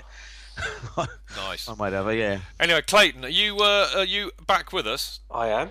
And you don't sound like a Dalek, so my That's plan a shame. my plan was right. Listen, I just want to wrap this up very very quickly uh, by just just saying, uh, not that we don't know this already, but I, I, I do believe it, it can't be said enough. And, and Mark, I know Mark Barfoot and Debs will appreciate this very much. I know. Um, what a fantastic away day Bournemouth was on Saturday, uh, number one. But what an amazing away support we have. I mean, uh, there were a lot of people, Debs included, you know, who, who, who went for the whole weekend. They just did, they didn't just go for the Saturday. And I had tweets from mates that, that, that decided to stay the weekend who said there were Chelsea all over the place on Saturday in Bournemouth, staying there. And I mean, what an away support! I mean, these are people who didn't have tickets, half of them. I mean, qu- quite amazing. And I'm just kind of going to pose that, you know, what is it about Chelsea's away support? It's just quite it, it never ceases to amaze me. What a phenomenal performance by us at the weekend. And of course, the whole of this season, really, Clayton. Um, I think, considering the amount of shite that I've had to watch, uh, it's a fantastic effort. I mean, it's always been that way, to be perfectly honest, because with away fans, you've got people that actually really want to be there. I know that's a fairly obvious thing to say. Um, I, I thought about this when I saw the script, and I thought, you know, how many games this year at home have you actually really wanted to move your ass out of bed to go and see? Not very many. Um, but if you want to go to an away game, it means you've got to make the effort. It means you've got to travel, and it means you really want to be there. And I, and I think that is why there's more of an atmosphere. Quite interesting. Um, uh, just looking at statistics, uh, looking at the league table on away form, we're sixth. Wow. Uh, looking at the home form, we're twelfth. Yeah. So you know our away form is it a coincidence that you get a much better atmosphere at away grounds than you do at home grounds? That our form's better? Who Well, knows? I think But- we all, we also get more space to play because teams the course. the, the onus is on the home team to come at us. I think. Of course you do, but you know that's not detracting from the fact we've been rubbish this year. So, um, no, I mean it's. Listen, I, I, I very rarely go to away games. They are such fun. Uh, they are good. Um, and I mean, obviously, people who went to Swansea will say they're not always such fun, but the day is fun. You know, and Mm. I, hopefully- I, I think I can sum it up perfectly. Uh, and this was a chant that I think you know probably went a little bit under the radar, unless you were unless you were there.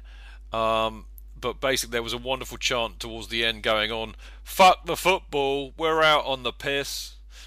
Which I think absolutely nails it. It was such a great day. Now um, we're going to have to go to a quick break because we've got. I'm uh, I'm not doing very well with my budgeting tonight in terms of the show. But after the break, uh, we are going to be doing something that I've really begun to enjoy actually, which is uh, when we don't have another match to talk up uh, talk about.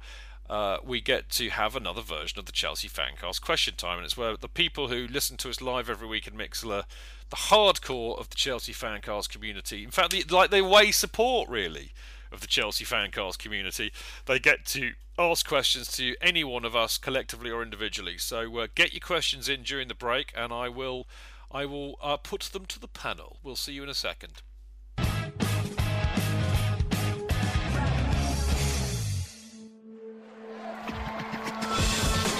Real fans, real opinions. I'm Jason Cundy, and you're listening to the Chelsea Football Fancast. Proper Chelsea. Footballfancast.com.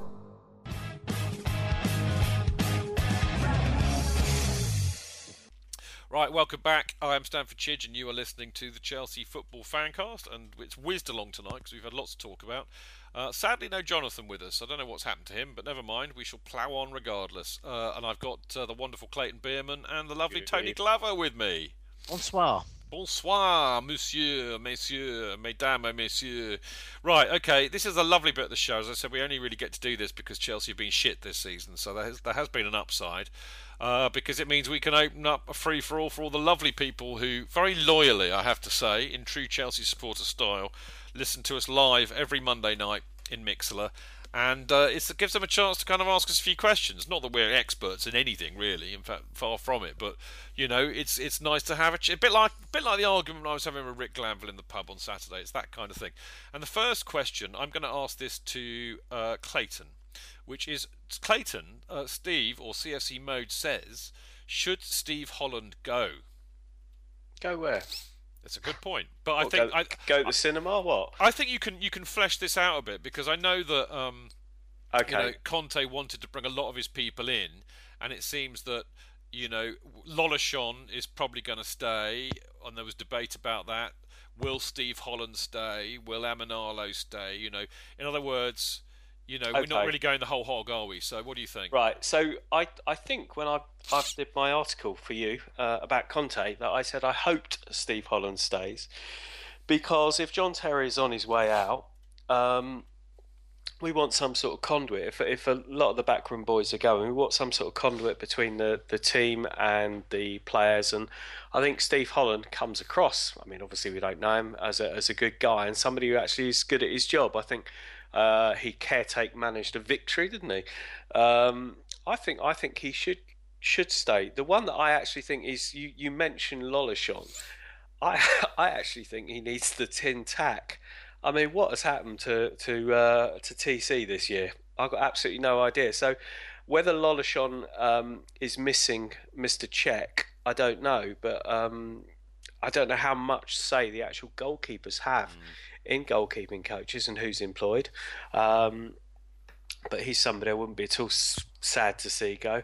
Uh, but yeah, no, I hope Steve Holland stays. I really do. I've got to be honest, mate, and, and, and, and I kind of agree with you. I mean, what, what I think, frankly, you know, Conte needs to uh, be given his head in terms of who he wants to bring in, uh, and I think he needs to be given his head in terms of how he runs things. I think if you've got Roman or Emenalo or any other them trying to overrule him, pressurise him, prohibit him from doing it his way, two things will happen. One, it won't well work, and two, he will go because he's got a track record of doing that. He did that at Juventus. You know, the minute they interfered and they wouldn't let him buy players, he said, "Well, I'm not having this." He's that kind of a guy. He's not going to put up with any bullshit whatsoever. So I would give him everything he needs and let him get on with the job and have almost absolute power if that's what he wants. With one caveat. Uh, I'm very, very worried about the character, personality, and actually, what I'm really talking about is the culture uh, the English and the Chelsea culture of this team. And if, if as I'm, you know, sadly expected, JT goes, there is going to be nobody at that club who understands the mentality that was forged uh, under Mourinho first time round, and the, and the culture and the spirit and the Englishness of that team.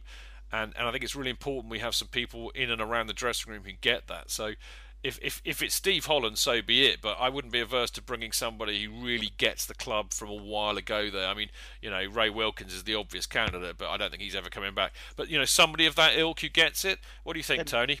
Dennis Wise, someone like that. Well, why not? Exactly, somebody you know, who gets it. Yeah, I think I think it's it, you're, you're, very right. I think um, it to answer Steve uh, um, CFC modes. Um, I don't think Steve Holland should go. I'm with Clayton. I think if anybody should be probably out on his ear roll, it's Lollichon, who I think actually ruined Cech towards the end. Um, well, after the first Jose one, I think it's, I can't remember if it was Baltemar Brito or the other, um, not Rui Ferreira, the one who looked like a bouncer. Um, uh, one oh, ten, not not that um, Dutch bloke. No, no, no, no, oh, not God. him. It was Ten, Ten Cate. Baltemar Brito. Oh my God. I can't remember. Jose bought three, didn't he? Ferreira, uh, Sil- Silvio, is it? Sil- that's it. Silvino Sil- Louro, I think that's that was it, him. That's it. And I think he might have been the uh, something to do with goalkeeper. And and um, when they left, you know, we were, we were the amount of times I sat there and just watched Petr Cech hump the ball up the pitch to Drogba. Um, got me a bit fed up. So I think you know, it's possibly. I don't think he's as good as as as he thinks he is or whatever. Mm. Um, Steve Holland, I think you're right, is a connection and it's a kind of continuity. So someone who's been at the club and, and whatever, I, I still think, um, although uh, I, I, I probably in the minority. I think that possibly John Terry. I, would rather he went while he was still at the top rather than watch him decline, which I think is going to be an inevitable thing. There's a massive place for him in that team. Yeah. You know, next to Conte yeah. um, or whatever. I think Conte's he's quite a cute bloke. I think he's obviously got a very um, sharp football brain, and I think he will get the club. I think he'll be using his time. I'd like to think he's using his time to get the club. And but you know, you know what I mean by get the club, yeah. right? Well, what he should um, do, mate, is come down to the roads of the Tommy Tucker after yes. a game and talk to us, and then he yeah. he'll clearly get the culture of, of what it means to be a you know to to, to, to be Chelsea. Yes, Mark, indeed. Mark Barfoot is great shout. Steve Clarke. Yeah, absolutely. So I mean, Eddie, Eddie, Newton's still around. Yeah. I mean, he's much more involved with the youth now, but you know, I mean, Eddie was uh, Robbie Robbie Di Matteo's number two when we won the European Cup final. So you know, I mean, Eddie Eddie gets it. I mean, you know, there, there are people there, and I think they really need to do that because there's a, a distinct lack of Englishness about that side at the moment, and it really worries me. Uh, look, I've got to move on. I've just got I've got, I've got a very uh, there's a couple that I can answer really, really, really quickly. One is not really a question, but Benny the Blue joined us a bit late. It's all right, Benny, we forgive you. He says, Hello, all, just catching up. Glenn Crooks on the radio this morning in the US said it was disgraceful that Cesc and Hazard said they wanted the Foxes to win. Um, my only riposte to that, Benny, is who is Glenn Crooks? uh, now there was. Does he does he mean Garth Crooks? Well, I don't know. Well, I'd, I'd, say the same thing. Apart from the man with the biggest head I've ever seen. I mean, you know, he looks. Oh. You know, Garth Crooks looks like. He's at um, all the pies. I thought well, I'd eat. Yeah, I mean, has anybody ever seen either Monty Python's uh, meaning of liff? Uh, Mr. with Creosote. Mr. Creosote, yes. or or Charlie and the Chocolate Factory the Yeah. first incarnation with uh, what was that wonderful Augustus Gloop. Yeah, he, he looks like the guy who kind of ate that bubble gum and exploded. Yeah. You know. yeah. Anyway, enough of Garth Crooks. He plays for you know who. Um, uh, there's another one from Benny, which is why I brought the first one up. He said I can answer this very very quickly. How is it possible that Falcao is the seventh wealthiest sportsman under the age of 30 in the UK? Easy. He's stealing a living. There you go. Yeah. I'm here all week. Now I've got a proper question here from the wonderful Mark Barfoot. Who I mean, it was uh, Mark. I know you're listening. It was just fantastic to see you on an away match because I don't get out much, as you know. Uh, I don't. It's very very um, tragic. Not without your carer. No, it's very tragic. It's like I have to escape. It's like something out of uh, One Flew Over the Cuckoo's Nest when I go away. You know, I have to like you know avoid taking my meds and escape over the wall to be uh, allowed out. But it was lovely to see Mark at half time. A lovely chat. Really good to see him. But anyway, he says, "Shall we keep Oscar?" I'm going to ask you that, Clayton, first. Why? Because you know I like him. No, no, because you. I asked uh, Tony spoke Okay. last. That's why. Um, I think yes, and the only reason I'm saying this is because I've always liked him. I think we've we, have we've t- discussed this to death that we all know there's a footballer in there trying to get out. We all know that he's a really good player or could be. For whatever reason, he's either not playing in the right position or it just hasn't happened. I would give him one more season with a different manager, a decent manager. I'm not saying what we had before wasn't decent, but with just one more manager. And if Conte can't get a tune out of him, then I'd lob him. Uh, my my feelings on that are I think that's a really really sensible a really really sensible answer, mate. Actually, because uh, you know, Don't sound so surprised. Well, I'm not surprised, but I mean, you know, I'm surprised I'm about to agree with you because I, I, I've, you know, I get a bit emotional and, and I've had it with him basically, and I Yeah. just don't think he's That's ever going to be. people- Yeah, I don't think he's ever going to be the player that I really hoped that he could be, and I was such a huge fan of his and had such high hopes. But actually, I think that's really sensible because I get the feeling that you know Conte's not going to put up with any bullshit, and if if he doesn't do it for Conte, he'll be out quicker than you can say Conte. You know, so it'll you know I think I think actually a sensible thing. Uh, Tony, what do you reckon, mate? Um, I, I, absolutely the same. You you have to say that he's been uh, he's flattered to, to deceive. He's he's had moments of brilliance, and this season, this season was the one I expected him to really do it because he had a proper break, didn't he? He didn't go on tour with Brazil or whatever it was last year um, because of an injury. And I'm doing the, uh, the the speech marks to that.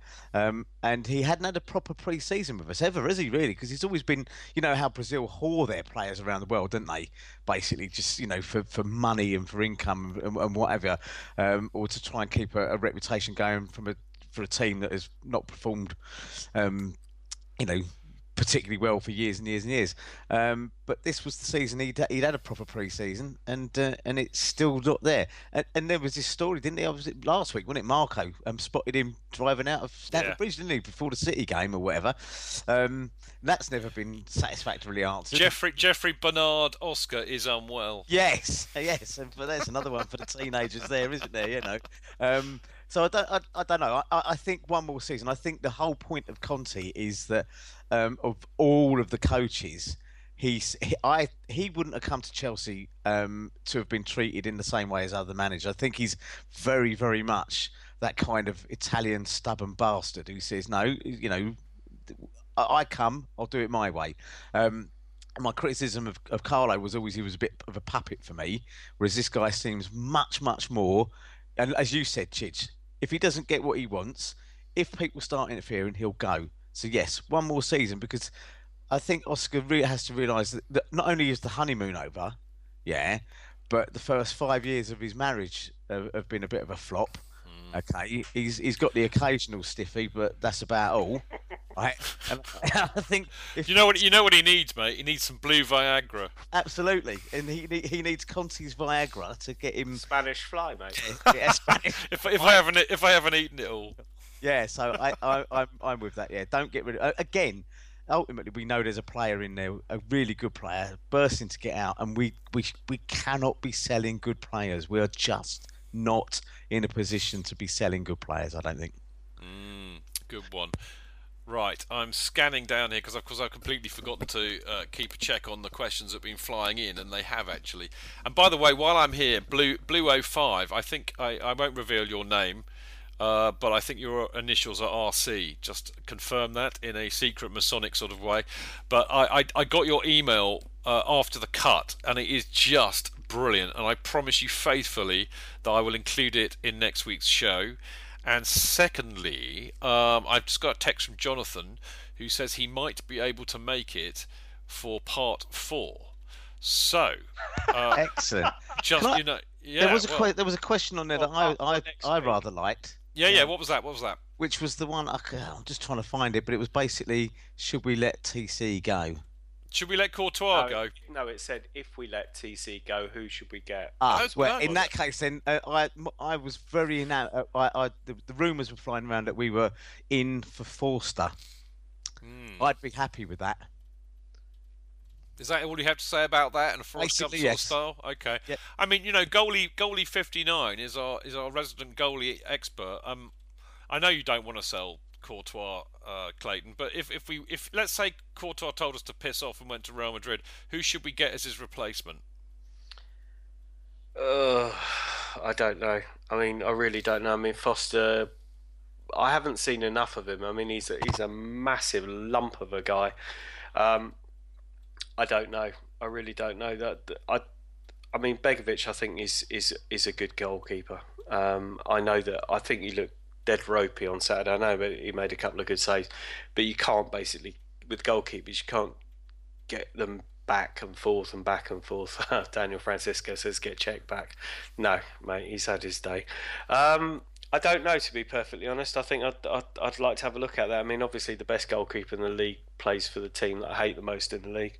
Um, Schmeichel's good goalkeeper, but why would he come to us? I don't, you know, he's he's a decent keeper. Um, I mean, Butland. yeah, I think Butland's a good shout. I really do. I think he's he's a very decent goalkeeper, and I think he's only going to get better. I don't know what I don't know what the age difference is between Fraser Forster and Butland. I think Butland's probably younger. Uh, but you wait and see. You'll have a new invigorated TC between the sticks next year. Well, let's hope. Let's I hope, hope so. Yeah, Yeah. I hope so. I don't. I think he's gone. What, what, what do you mean? He's he's gone because he's going to go to Madrid, or he's gone because he's not ever going to be very good?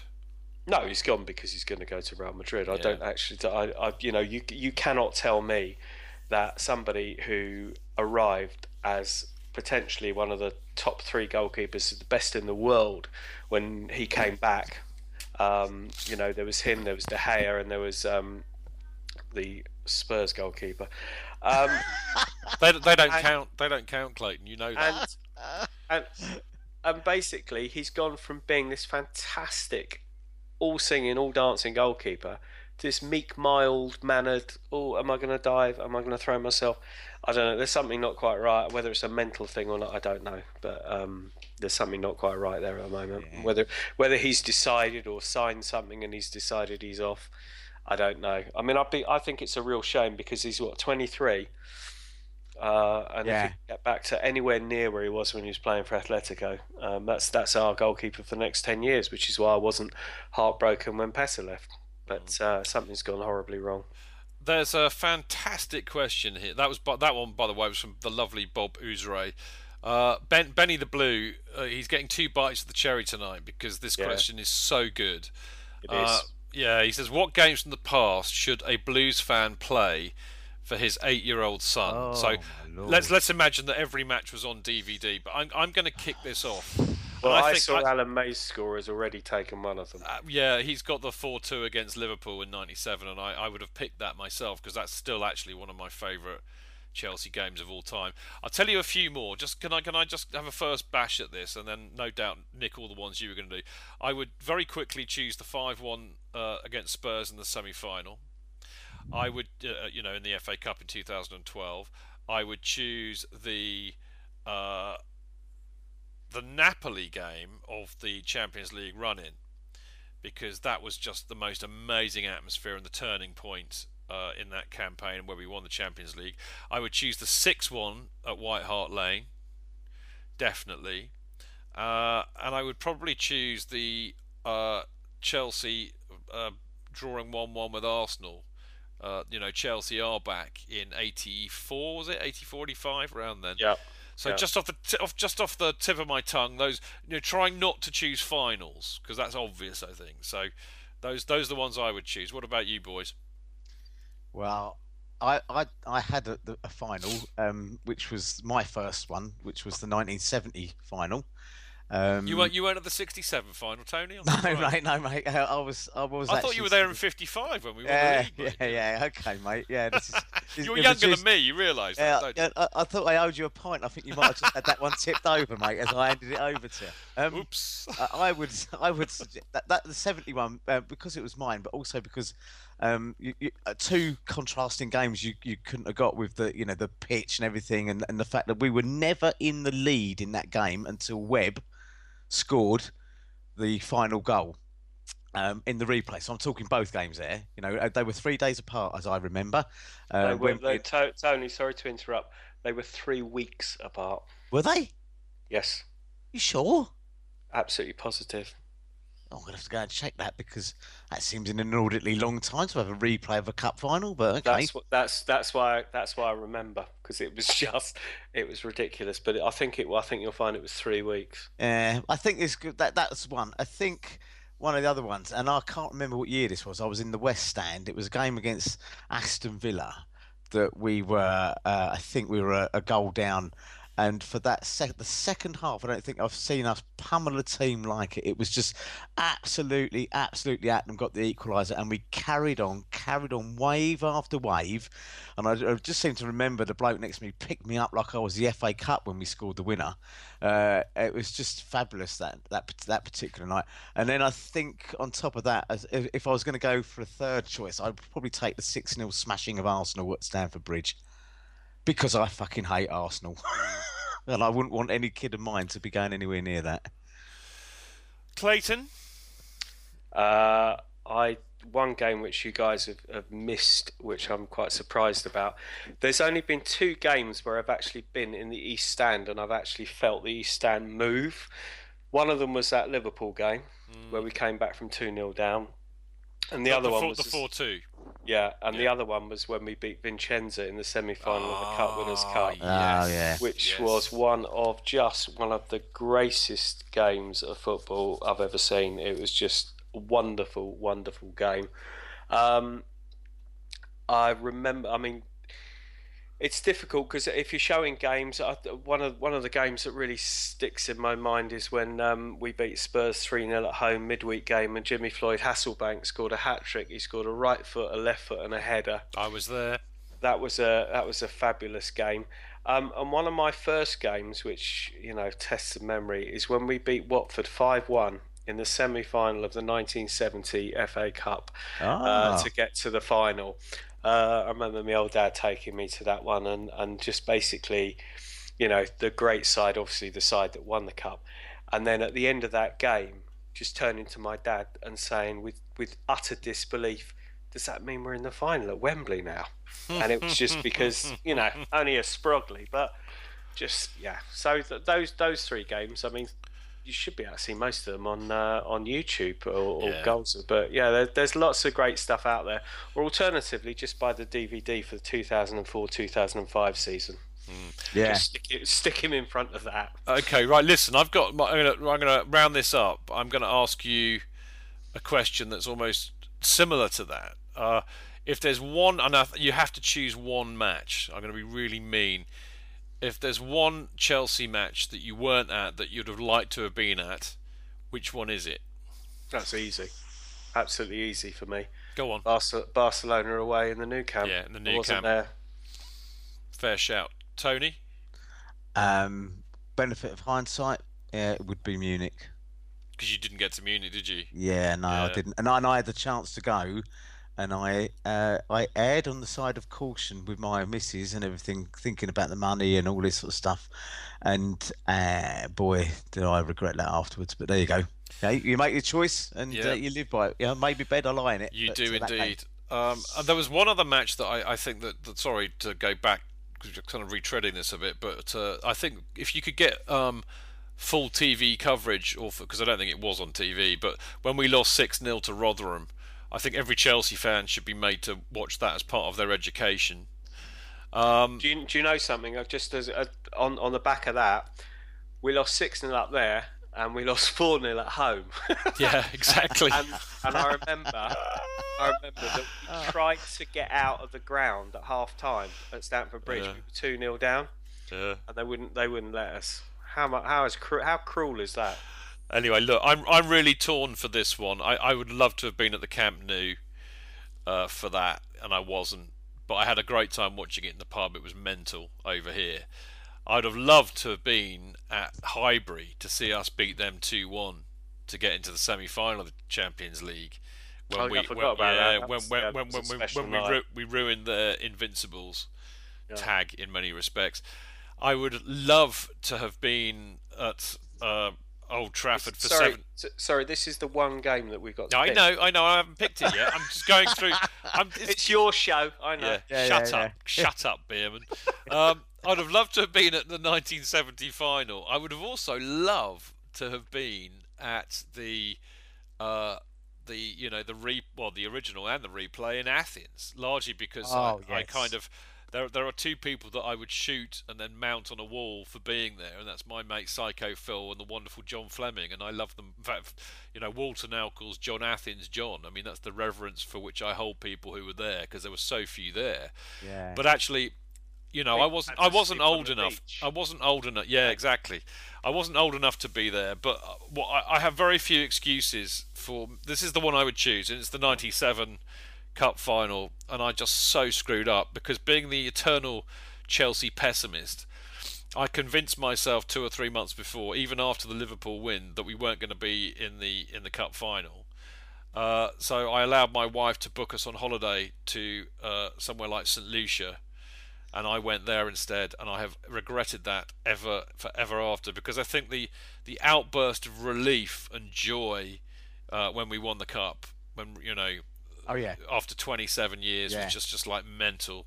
So I think if I have one regret, it was that. So there we go, boys. We should uh, we should really. Um, well, I'm just wondering if Jonathan's back, but actually we should we should go to the break anyway, really, because we've been waffling on for too long. So you lovely people, in a minute when we come back, we will. Oh, Mark's just said one, a late runner from Chidge. Yeah, the the you know the Chelsea are back at Highbury to see Kerry score that goal when we absolutely took Arsenal over. I'm very torn between those two. Good shout, Mark. Right, after the break, we'll be back. Uh, we may or may not have Jonathan to read the email this week and a few other things, but we shall see. Uh, we'll see you in a sec.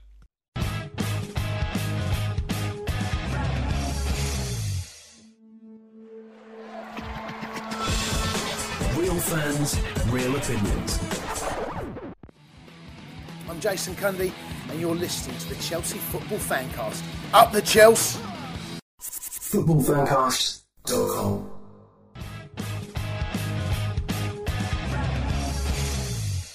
Right, welcome back. I'm Stamford Chidge, and you are listening to the Chelsea Fancast, and we're in the, in the home straight, part four. And I'm delighted to say that, as well as the wonderful Tony Glover and Clayton Beerman, chaps, Hello. Good evening. who have been wonderful and lovely and very erudite, erudite or even what's that glue? Araldite. Yes. that's the one. they've been they've both been Araldite tonight.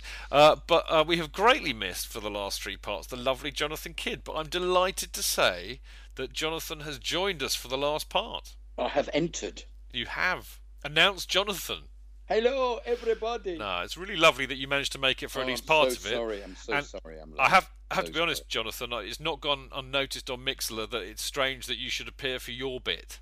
I have to say, invited by you, I gave you the opportunity. You did. I Well, did I text you by saying, "Do you still want me?" I'm quite happy. I to, know. to sit Jonathan- this one out in a completely non-sexual way, I always want you. You know that. in a Uh, in a mate's way. I in a mate's very, way, very like- chummy way. like no, you said- no tongues, Stu. Like you said to me, you- I'm your only friend. You're my only friend. So you know, I, I wouldn't, I wouldn't, and I and I miss you if I don't speak to you on a Monday. You're like a, you're a permanent fixture on the show, so Oh, it'd be sorry, terrible guys. for me. Sorry, Nah, everybody. that's all right, Sorry, mate. Chidge. And I had so much to say about the game, Oh. as I said in, in the, the gap. I was I took notes, took Okay. masses of notes. I Well, was we- going to say Hazard didn't it's- play as I was going to say Hazard didn't play as well as everybody said he did. We could always extend the show for another hour, so you can talk about it. Actually, no, say, no, we can't. It's ironic, isn't it? It's ironic that Jonathan is the only one who has got anything to talk about the game.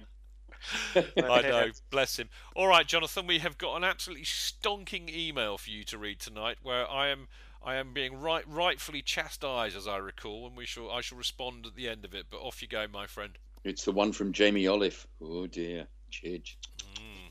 Hi, Chidge and everyone. I enjoyed downloading the show and listening on my journey to and from work, starting the show after Munich. My first game was Ian Hutchinson's testimonial, and my first away game was at the Valley with my dad in 1977 when bonfires were lit by Chelsea fans. From then to 2012 was a roller coaster. It was, is that a metaphor? I don't No, think it it's not. They It's not. actually I know, I know set it's not. Fire. They did, I They know. actually set fire to the um, to the food stall at the back of the thingy. Oh God, I have a terrible, terrible uh, confession to make. I think I may have been there. I was there as well. Alan Alan Simonsen played for Charlton. Yes, yes. Well, yes, he, he was a very good player, wasn't he? He scored a lot of goals for them as Really well, good wasn't he? Yeah, player, Danish. Long, li- sort of foppish haircut, didn't he? A kind Yeah. of little We, we got thing. stu- we got stuffed as always. As always, yes. Anyway, um, sorry to interrupt, Jamie. Sorry, up in the middle. Um, I wanted to pick you. Well, this is the bad bit, Chidge. I wanted to pick you up on something that was said by you when discussing season ticket renewal this year.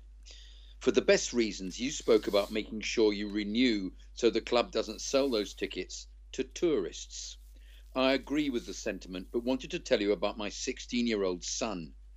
He's been travelling with a mate from just outside Reading to as many games as possible this season, just to get as many loyalty points as he can in order to get a season ticket next season. By the end of the season, he'll have 98 points. He's exactly what this club needs new blood. As you all admitted this week, you're all over 50. Well, I'm, I'm almost over 50. And I'm not, and I'm not, and I'm not far behind. We need to ensure teenagers get the chance to get season tickets. So all I'd say is renew for the right reasons, but not just to stop others from getting them. Not everyone are day trippers. Thank you for doing the show each week. Let's hope we have the opportunity of talking about a great performance at least once more this season. All the best to one and all, and up the Chelsea, Jamie. Yeah, I like that. I like that. Okay, well, I, I have to say that, I mean, actually, do you know what occurred to me when I read that? I just thought, bloody hell, you know, we get some fantastic emails sent into this show. We're really, you know, every week we get an absolute cracker, but that has got to be one of the best. And, and it's one of the best because the point's absolutely true and valid. And I thought, but more to the point, Jamie puts it in a really kind way. you know, he didn't he didn't stick the boot in and get all, you know, overreact. I thought he put it in a really measured way. I mean, look, if I have a right of reply, what I would say is, um, you know, I, I my point wasn't exactly to, uh, you know, not give up my season ticket to stop other people getting it, and I might have got a bit carried away by saying that. I think the chronology is important here. My point was was that if the generation of the hardcore support give up their season tickets, it plays into the club's hands because the club would rather have inverted commas tourists coming in who will spend more money with the club and in the megastore and all of that. And I know that they like that. Um, I think the, the main point that Jamie makes is that he's right. There are hundreds of. Well, I mean, I've been saying this and writing in CFC UK about it and moaning about it for years. I say it on the trust, I say it to their face and the club. But I have a real issue that thousands of. I mean, let's be frank, youngsters, working class people, kids have been disenfranchised from this club over the last 10, 15 years, largely by the exorbitant prices that you have to pay for a ticket. And it's an absolute crime of earth shattering proportions in a football sense. And, and, and, and I mean, that is a, a, you know a, living, breathing example of what we're talking about. There's a kid here who's desperate to come to Chelsea, um, and he and he and he's denied access. And and I think, you know, Jamie's got a point. It's a well-known fact that uh, the average age of season ticket uh, holders at Chelsea is mid mid 40s to you know late 40s, uh, and and we sit there on our fat asses.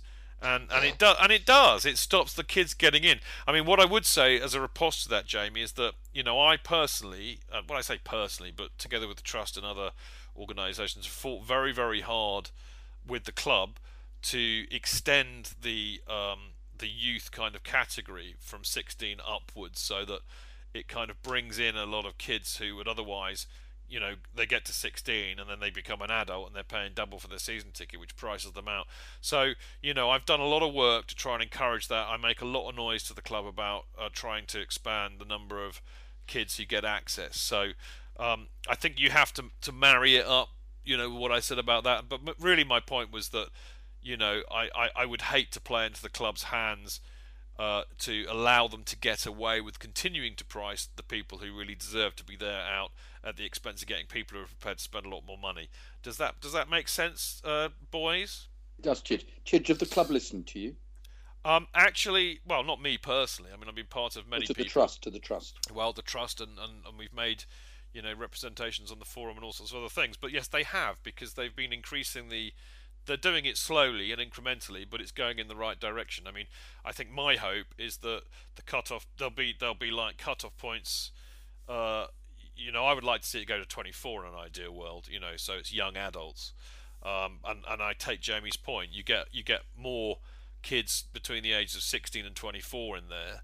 Uh, kind of the ages that we all were when we all started going. They're going to make a lot more noise. It's going to be a lot more raucous, and it's going to be a lot more what I like to see at football. Um, but I, I don't know if they'll ever go that far, but I think certainly they'll probably get as far as 21. Um, but I think they've gone up to 18 now. Somebody on here who's intelligent will probably tell me what the limit is now, but they've certainly made moves in the right direction.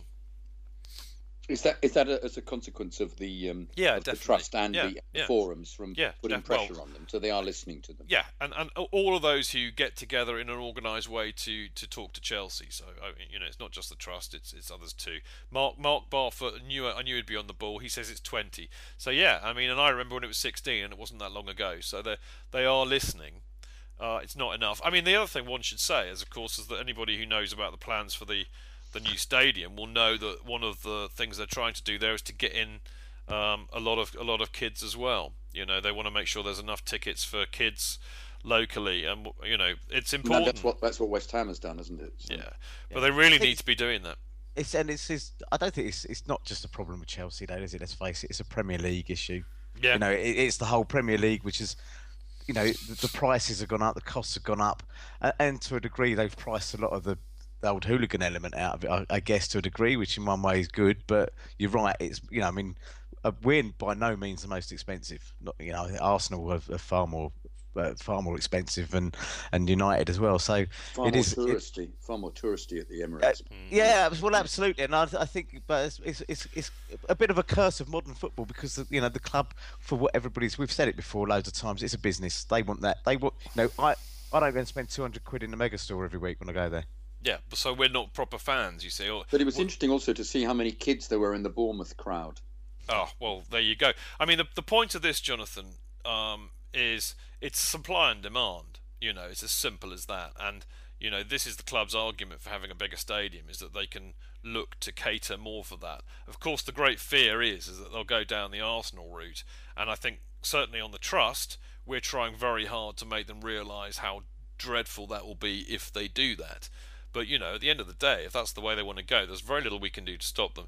I, and, it's interesting that you pick up on Bournemouth because I've, I've there's a little uh, friend uh, who I've made on Twitter recently, and she's a, a Huddersfield Town FC supporter, and she's was telling me, you know, what they do there, and it's just another world. You know, they're so inclusive. They pull out all the stops to get the kids in. They pull out all the stops to make it as affordable as possible you know, and ultimately it's because they have to, because otherwise they don't get a full stadium and they don't make any money, you Mm, know. yeah. And it is really, it's. I'm afraid it's it's supply and demand, and, and we support a club who are now an elite club, and we only have 42,000 seats, and that's what's going to happen. But providing the trust and other other you know like-minded organisations are getting in there and telling them you know how it should be. Uh, then that's that's the best that we can do to try and make them make some of the right decisions some of the time, you know.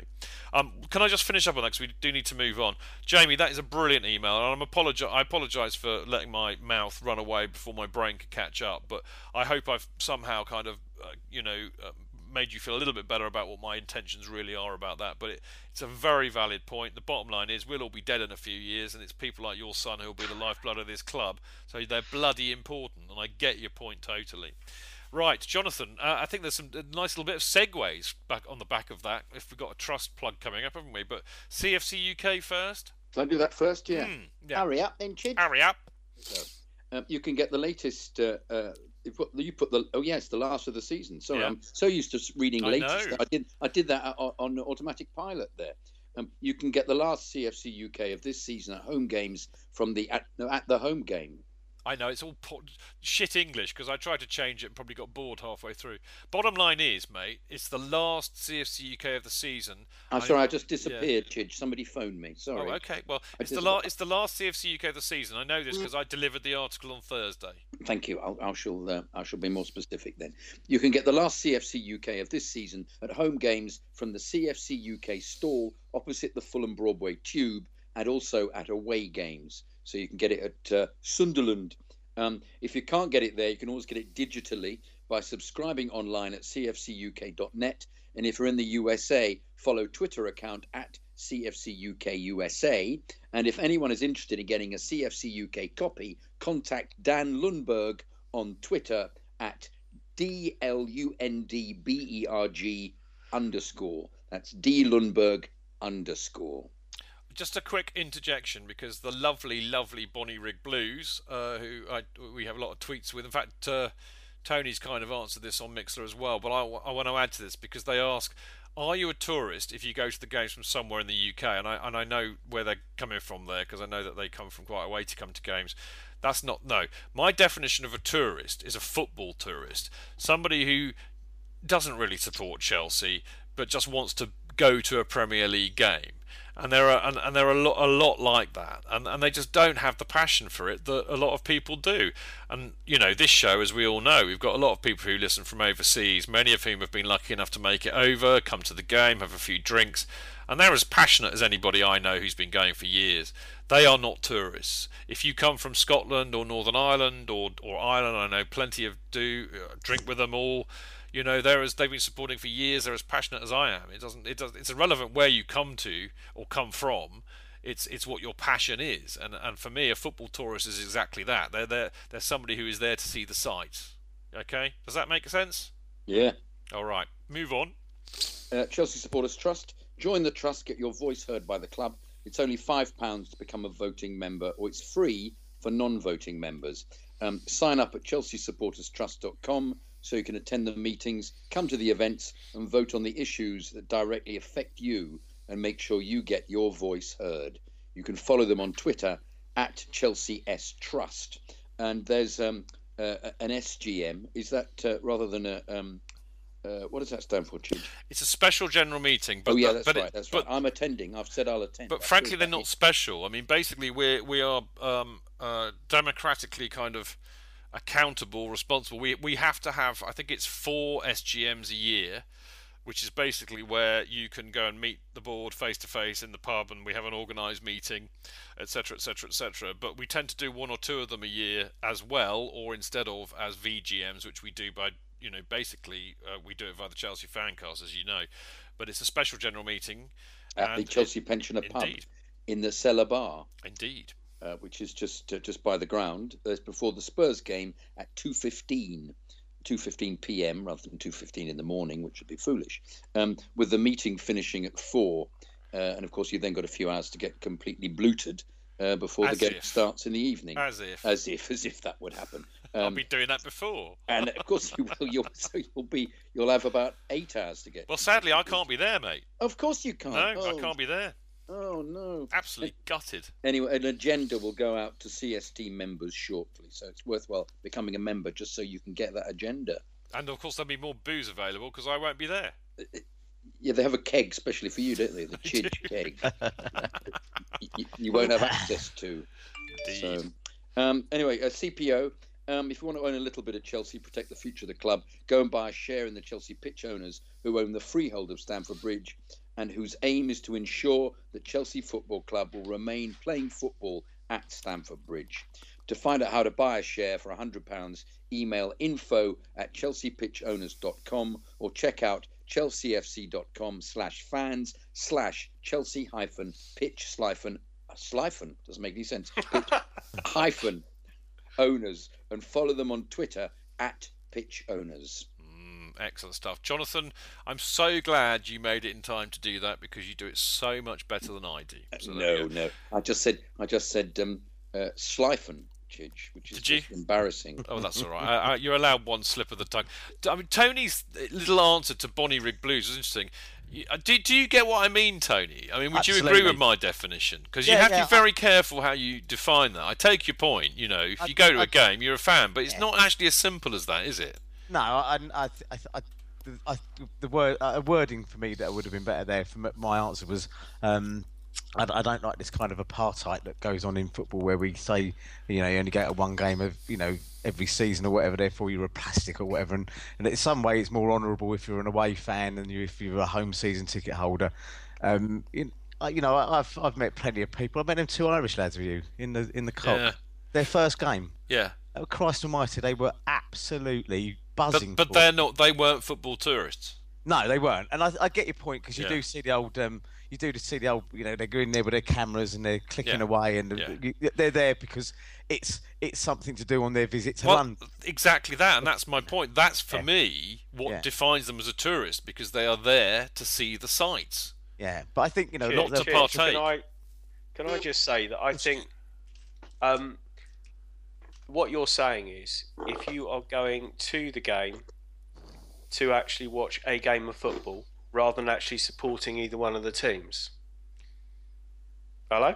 Oh yeah, yeah, Yeah. we're listening. yeah, yeah, yeah, yeah. So I think that's more what you're saying. It's like I'm in London. What can I get a ticket for? Oh, I'll Yeah. go and see that. I don't really care who wins or loses. I want the experience of seeing a Premier League game. So I think you're coming more from that angle rather than that because I, I equate this to me every time I go to the States. If I go to New York, depending on what time of the year it is, I must go and see a baseball game. I must go and see the Yankees play because that's the team I follow. Or I must go and see the New York Rangers because they're an ice hockey team that I follow. And I follow them on the internet because obviously I can't go and see them. So, yes, I'm a tourist, but I think of myself as a, an overseas fan.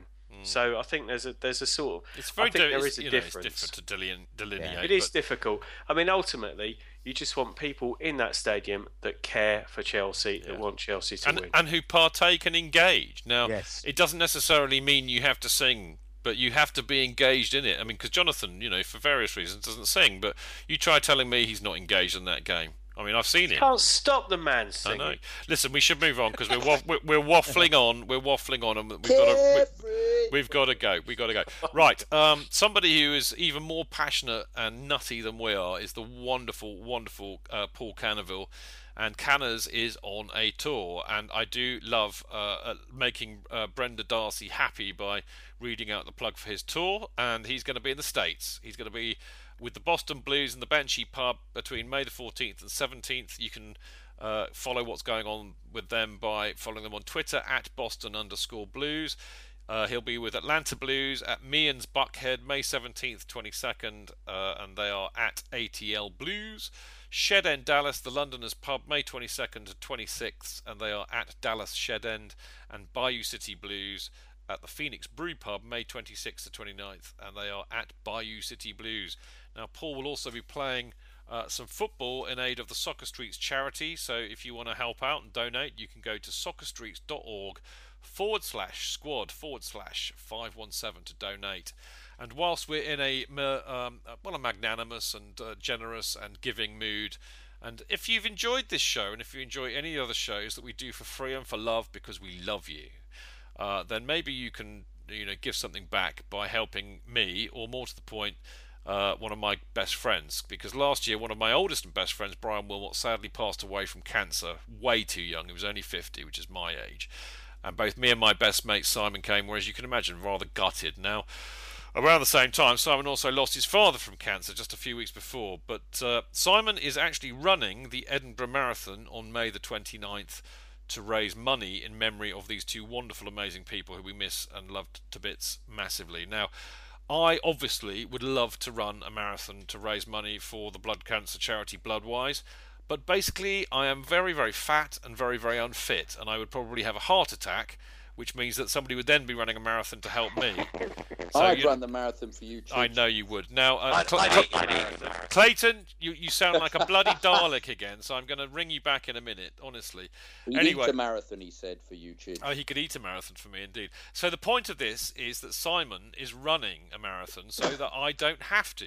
uh, which is great of him, and he's a lovely lad. So uh, what I need you to do is to help him raise as much money as you can. That's that's my my bit is to try and ra- help raise as much money as I can. So I'm asking you very nicely, politely, and kindly. And failing that, I will beg uh, and plead with you and prostrate myself in front of you to do, to donate to my best friend's run in honour of one of my best friends and his dad. Now you can donate by clicking on the link, uh, which is justgiving.com forward slash Peter hyphen and hyphen Brian, and you can follow my mate uh, on Twitter at Son of Kane. Uh, and I shall put that link up on uh, Mixlr as we speak because I can, because we have the technology. Don't you just love that? It's fantastic. There you go. Boom. It's actually posted on the Mixlr link now. Now, while I'm prattling on and uh, doing all this, I'm going to try and get Clayton back so that we can say goodbye to him. But it, it, bring me back to plug plan, please. Uh, well, there we go. Well, if you don't, if you don't sound like a bloody Dalek, mate, I will. Anyway, no doubt he'll rear his head in a minute. We haven't gone yet, so he still has time. Um, so while uh, we're trying to find Clayton and get him back, I'm going to say that we will be back uh, next Tuesday to report back on quite possibly uh, the biggest game we've ever had since the last biggest game we've ever had. Hello. Yes, hello, Clayton. Uh, don't worry, there'll be time for you to get your plug in. Um, yes, the must not lose game against Spurs and the chance to derail their title bid. Let's hope we can stop the cock crowing and instead castrate it. Tumbleweed, as always. I, I, I give up. I just give up. Um, so, sorry, again, sorry, I was I was just retweeting your link. Oh, well, oh you're an angel. In And that I case, was, I I was forgive. you. hoping for more, Chidge. I thought you were going to do a, a cock impression. You know thought what they I say, thought you Jonathan. do, "Ah. You know what they say, Jonathan. Always leave the audience wanting more. You should know this. Now, my, my mate Clayton, who are you sounding like a Dalek? I don't know. You tell me. No, you're sounding lovely. In which case, before you end up a Dalek again, uh, it's Okay, time to right. time to plug plan. Thank you very much indeed. As you know, I am a big supporter of Plan UK, Plan International, uh, who are the global charity partner uh, for Chelsea or with Chelsea. Um, they are playing a five-a-side tournament or football tournament at Stamford Bridge on May the 19th uh, to celebrate my wedding anniversary. No, um, in all seriousness, to, to, to raise funds. And um, it's £5,000 to enter a team.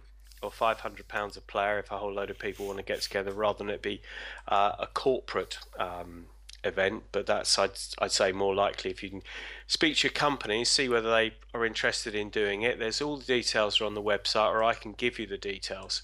Um, it's a fantastic day out. Uh, got to have 10 players uh, for a team, plus an optional manager. Um, and basically, you get to play on the pitch. You will get to um, meet and uh, see Carlo Cudicini, who is a club ambassador and also uh, gets involved with Plan. So, um, if you know of anybody who'd be interested in doing that, I mean, I'd love to play. I, I'm going to try and um, go along for the day, uh, see if I can help out and volunteer for the charity. I doubt whether anybody still wants me to play football anymore these days. Um, but um, if anybody wants any more details, then just uh, get in touch with me uh, and I'll be happy to provide them or go onto the website. Thank you. And you are at goalie fifty nine. I am. And I'm going to re- remind people of that in a minute, but we really must go because we are well, well, well over Thanks, time. Chidge. That's all right, my well. pleasure. Okay, now uh, next week, as I said, uh, next week, as I said, we will be uh, hopefully strangling the cock, choking the chicken, plucking the bird. There's a whole load of puns that are coming out on Mixlr at the moment in response to mine. Now, thankfully, I will be joined hopefully by Jonathan from ten to seven, not half past eight. Uh, and I'll be joined by Dan Levine and Mark Worrell to bring some sense and decorum to proceedings. Now, that is a lineup next week, isn't it? Wow. Jonathan, Dan Levine, and Mark Worrell, and me. And it will be Tuesday night, not Monday, because we're playing Spurs on Monday. Who'd have thought? Now, don't forget to follow the show on Twitter at Chelsea Fancast, me at Stamford Chidge, Jonathan at Jonathan Kidd. Tony at Grocer Jack UK, Clayton at Goalie59, and of course, check out the website chelseafancast.com. Clayton's got a wonderful, stonking blog up there called Oscar Wilde, so go and have a read of that. Um, we should also say go and listen to the Podding Shed. Are you doing one this week? Uh, no, we, no? We, we, we're not like you. We pod when we want. We pod when we want. We pod when we want. We're miserable old bastards. We pod when Pod we when want. we Uh, want, yeah. Good for you. And I love you week, guys. now. You, you oh, know you won't be next week because I'll be in France. That'll be the Oh, week well, you after go. now. Uh, you're you are my favourite podcast. You know that, Tony. So there you go. Yes. It's lovely that we nick you for here the other, uh, every time. In fact, we, we, we'll see you in a couple of weeks, won't we? You will indeed, yes. I, uh, the week I, after I get back from France, so Brilliant no doubt stuff. I'll be um, nicely jollied up. Lovely. Look forward to that. Right, lovely to see you boys in here. It's been great fun as always. Clayton, great to see you.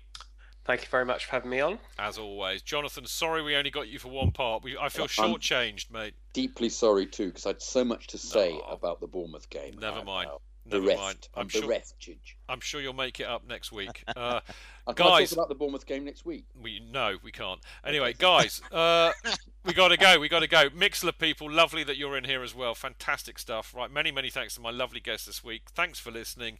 See you next time. Until then, keep it blue, keep it carefree, and keep it Chelsea. Up the Chelsea.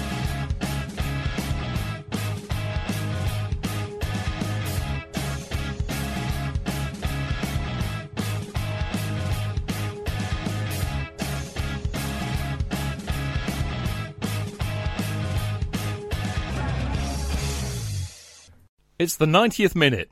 All your mates around. You've got your McNuggets share boxes ready to go. Your mates already got booked for double dipping, and you steal the last nugget, snatching all three points. Perfect! Order McDelivery now on the McDonald's app.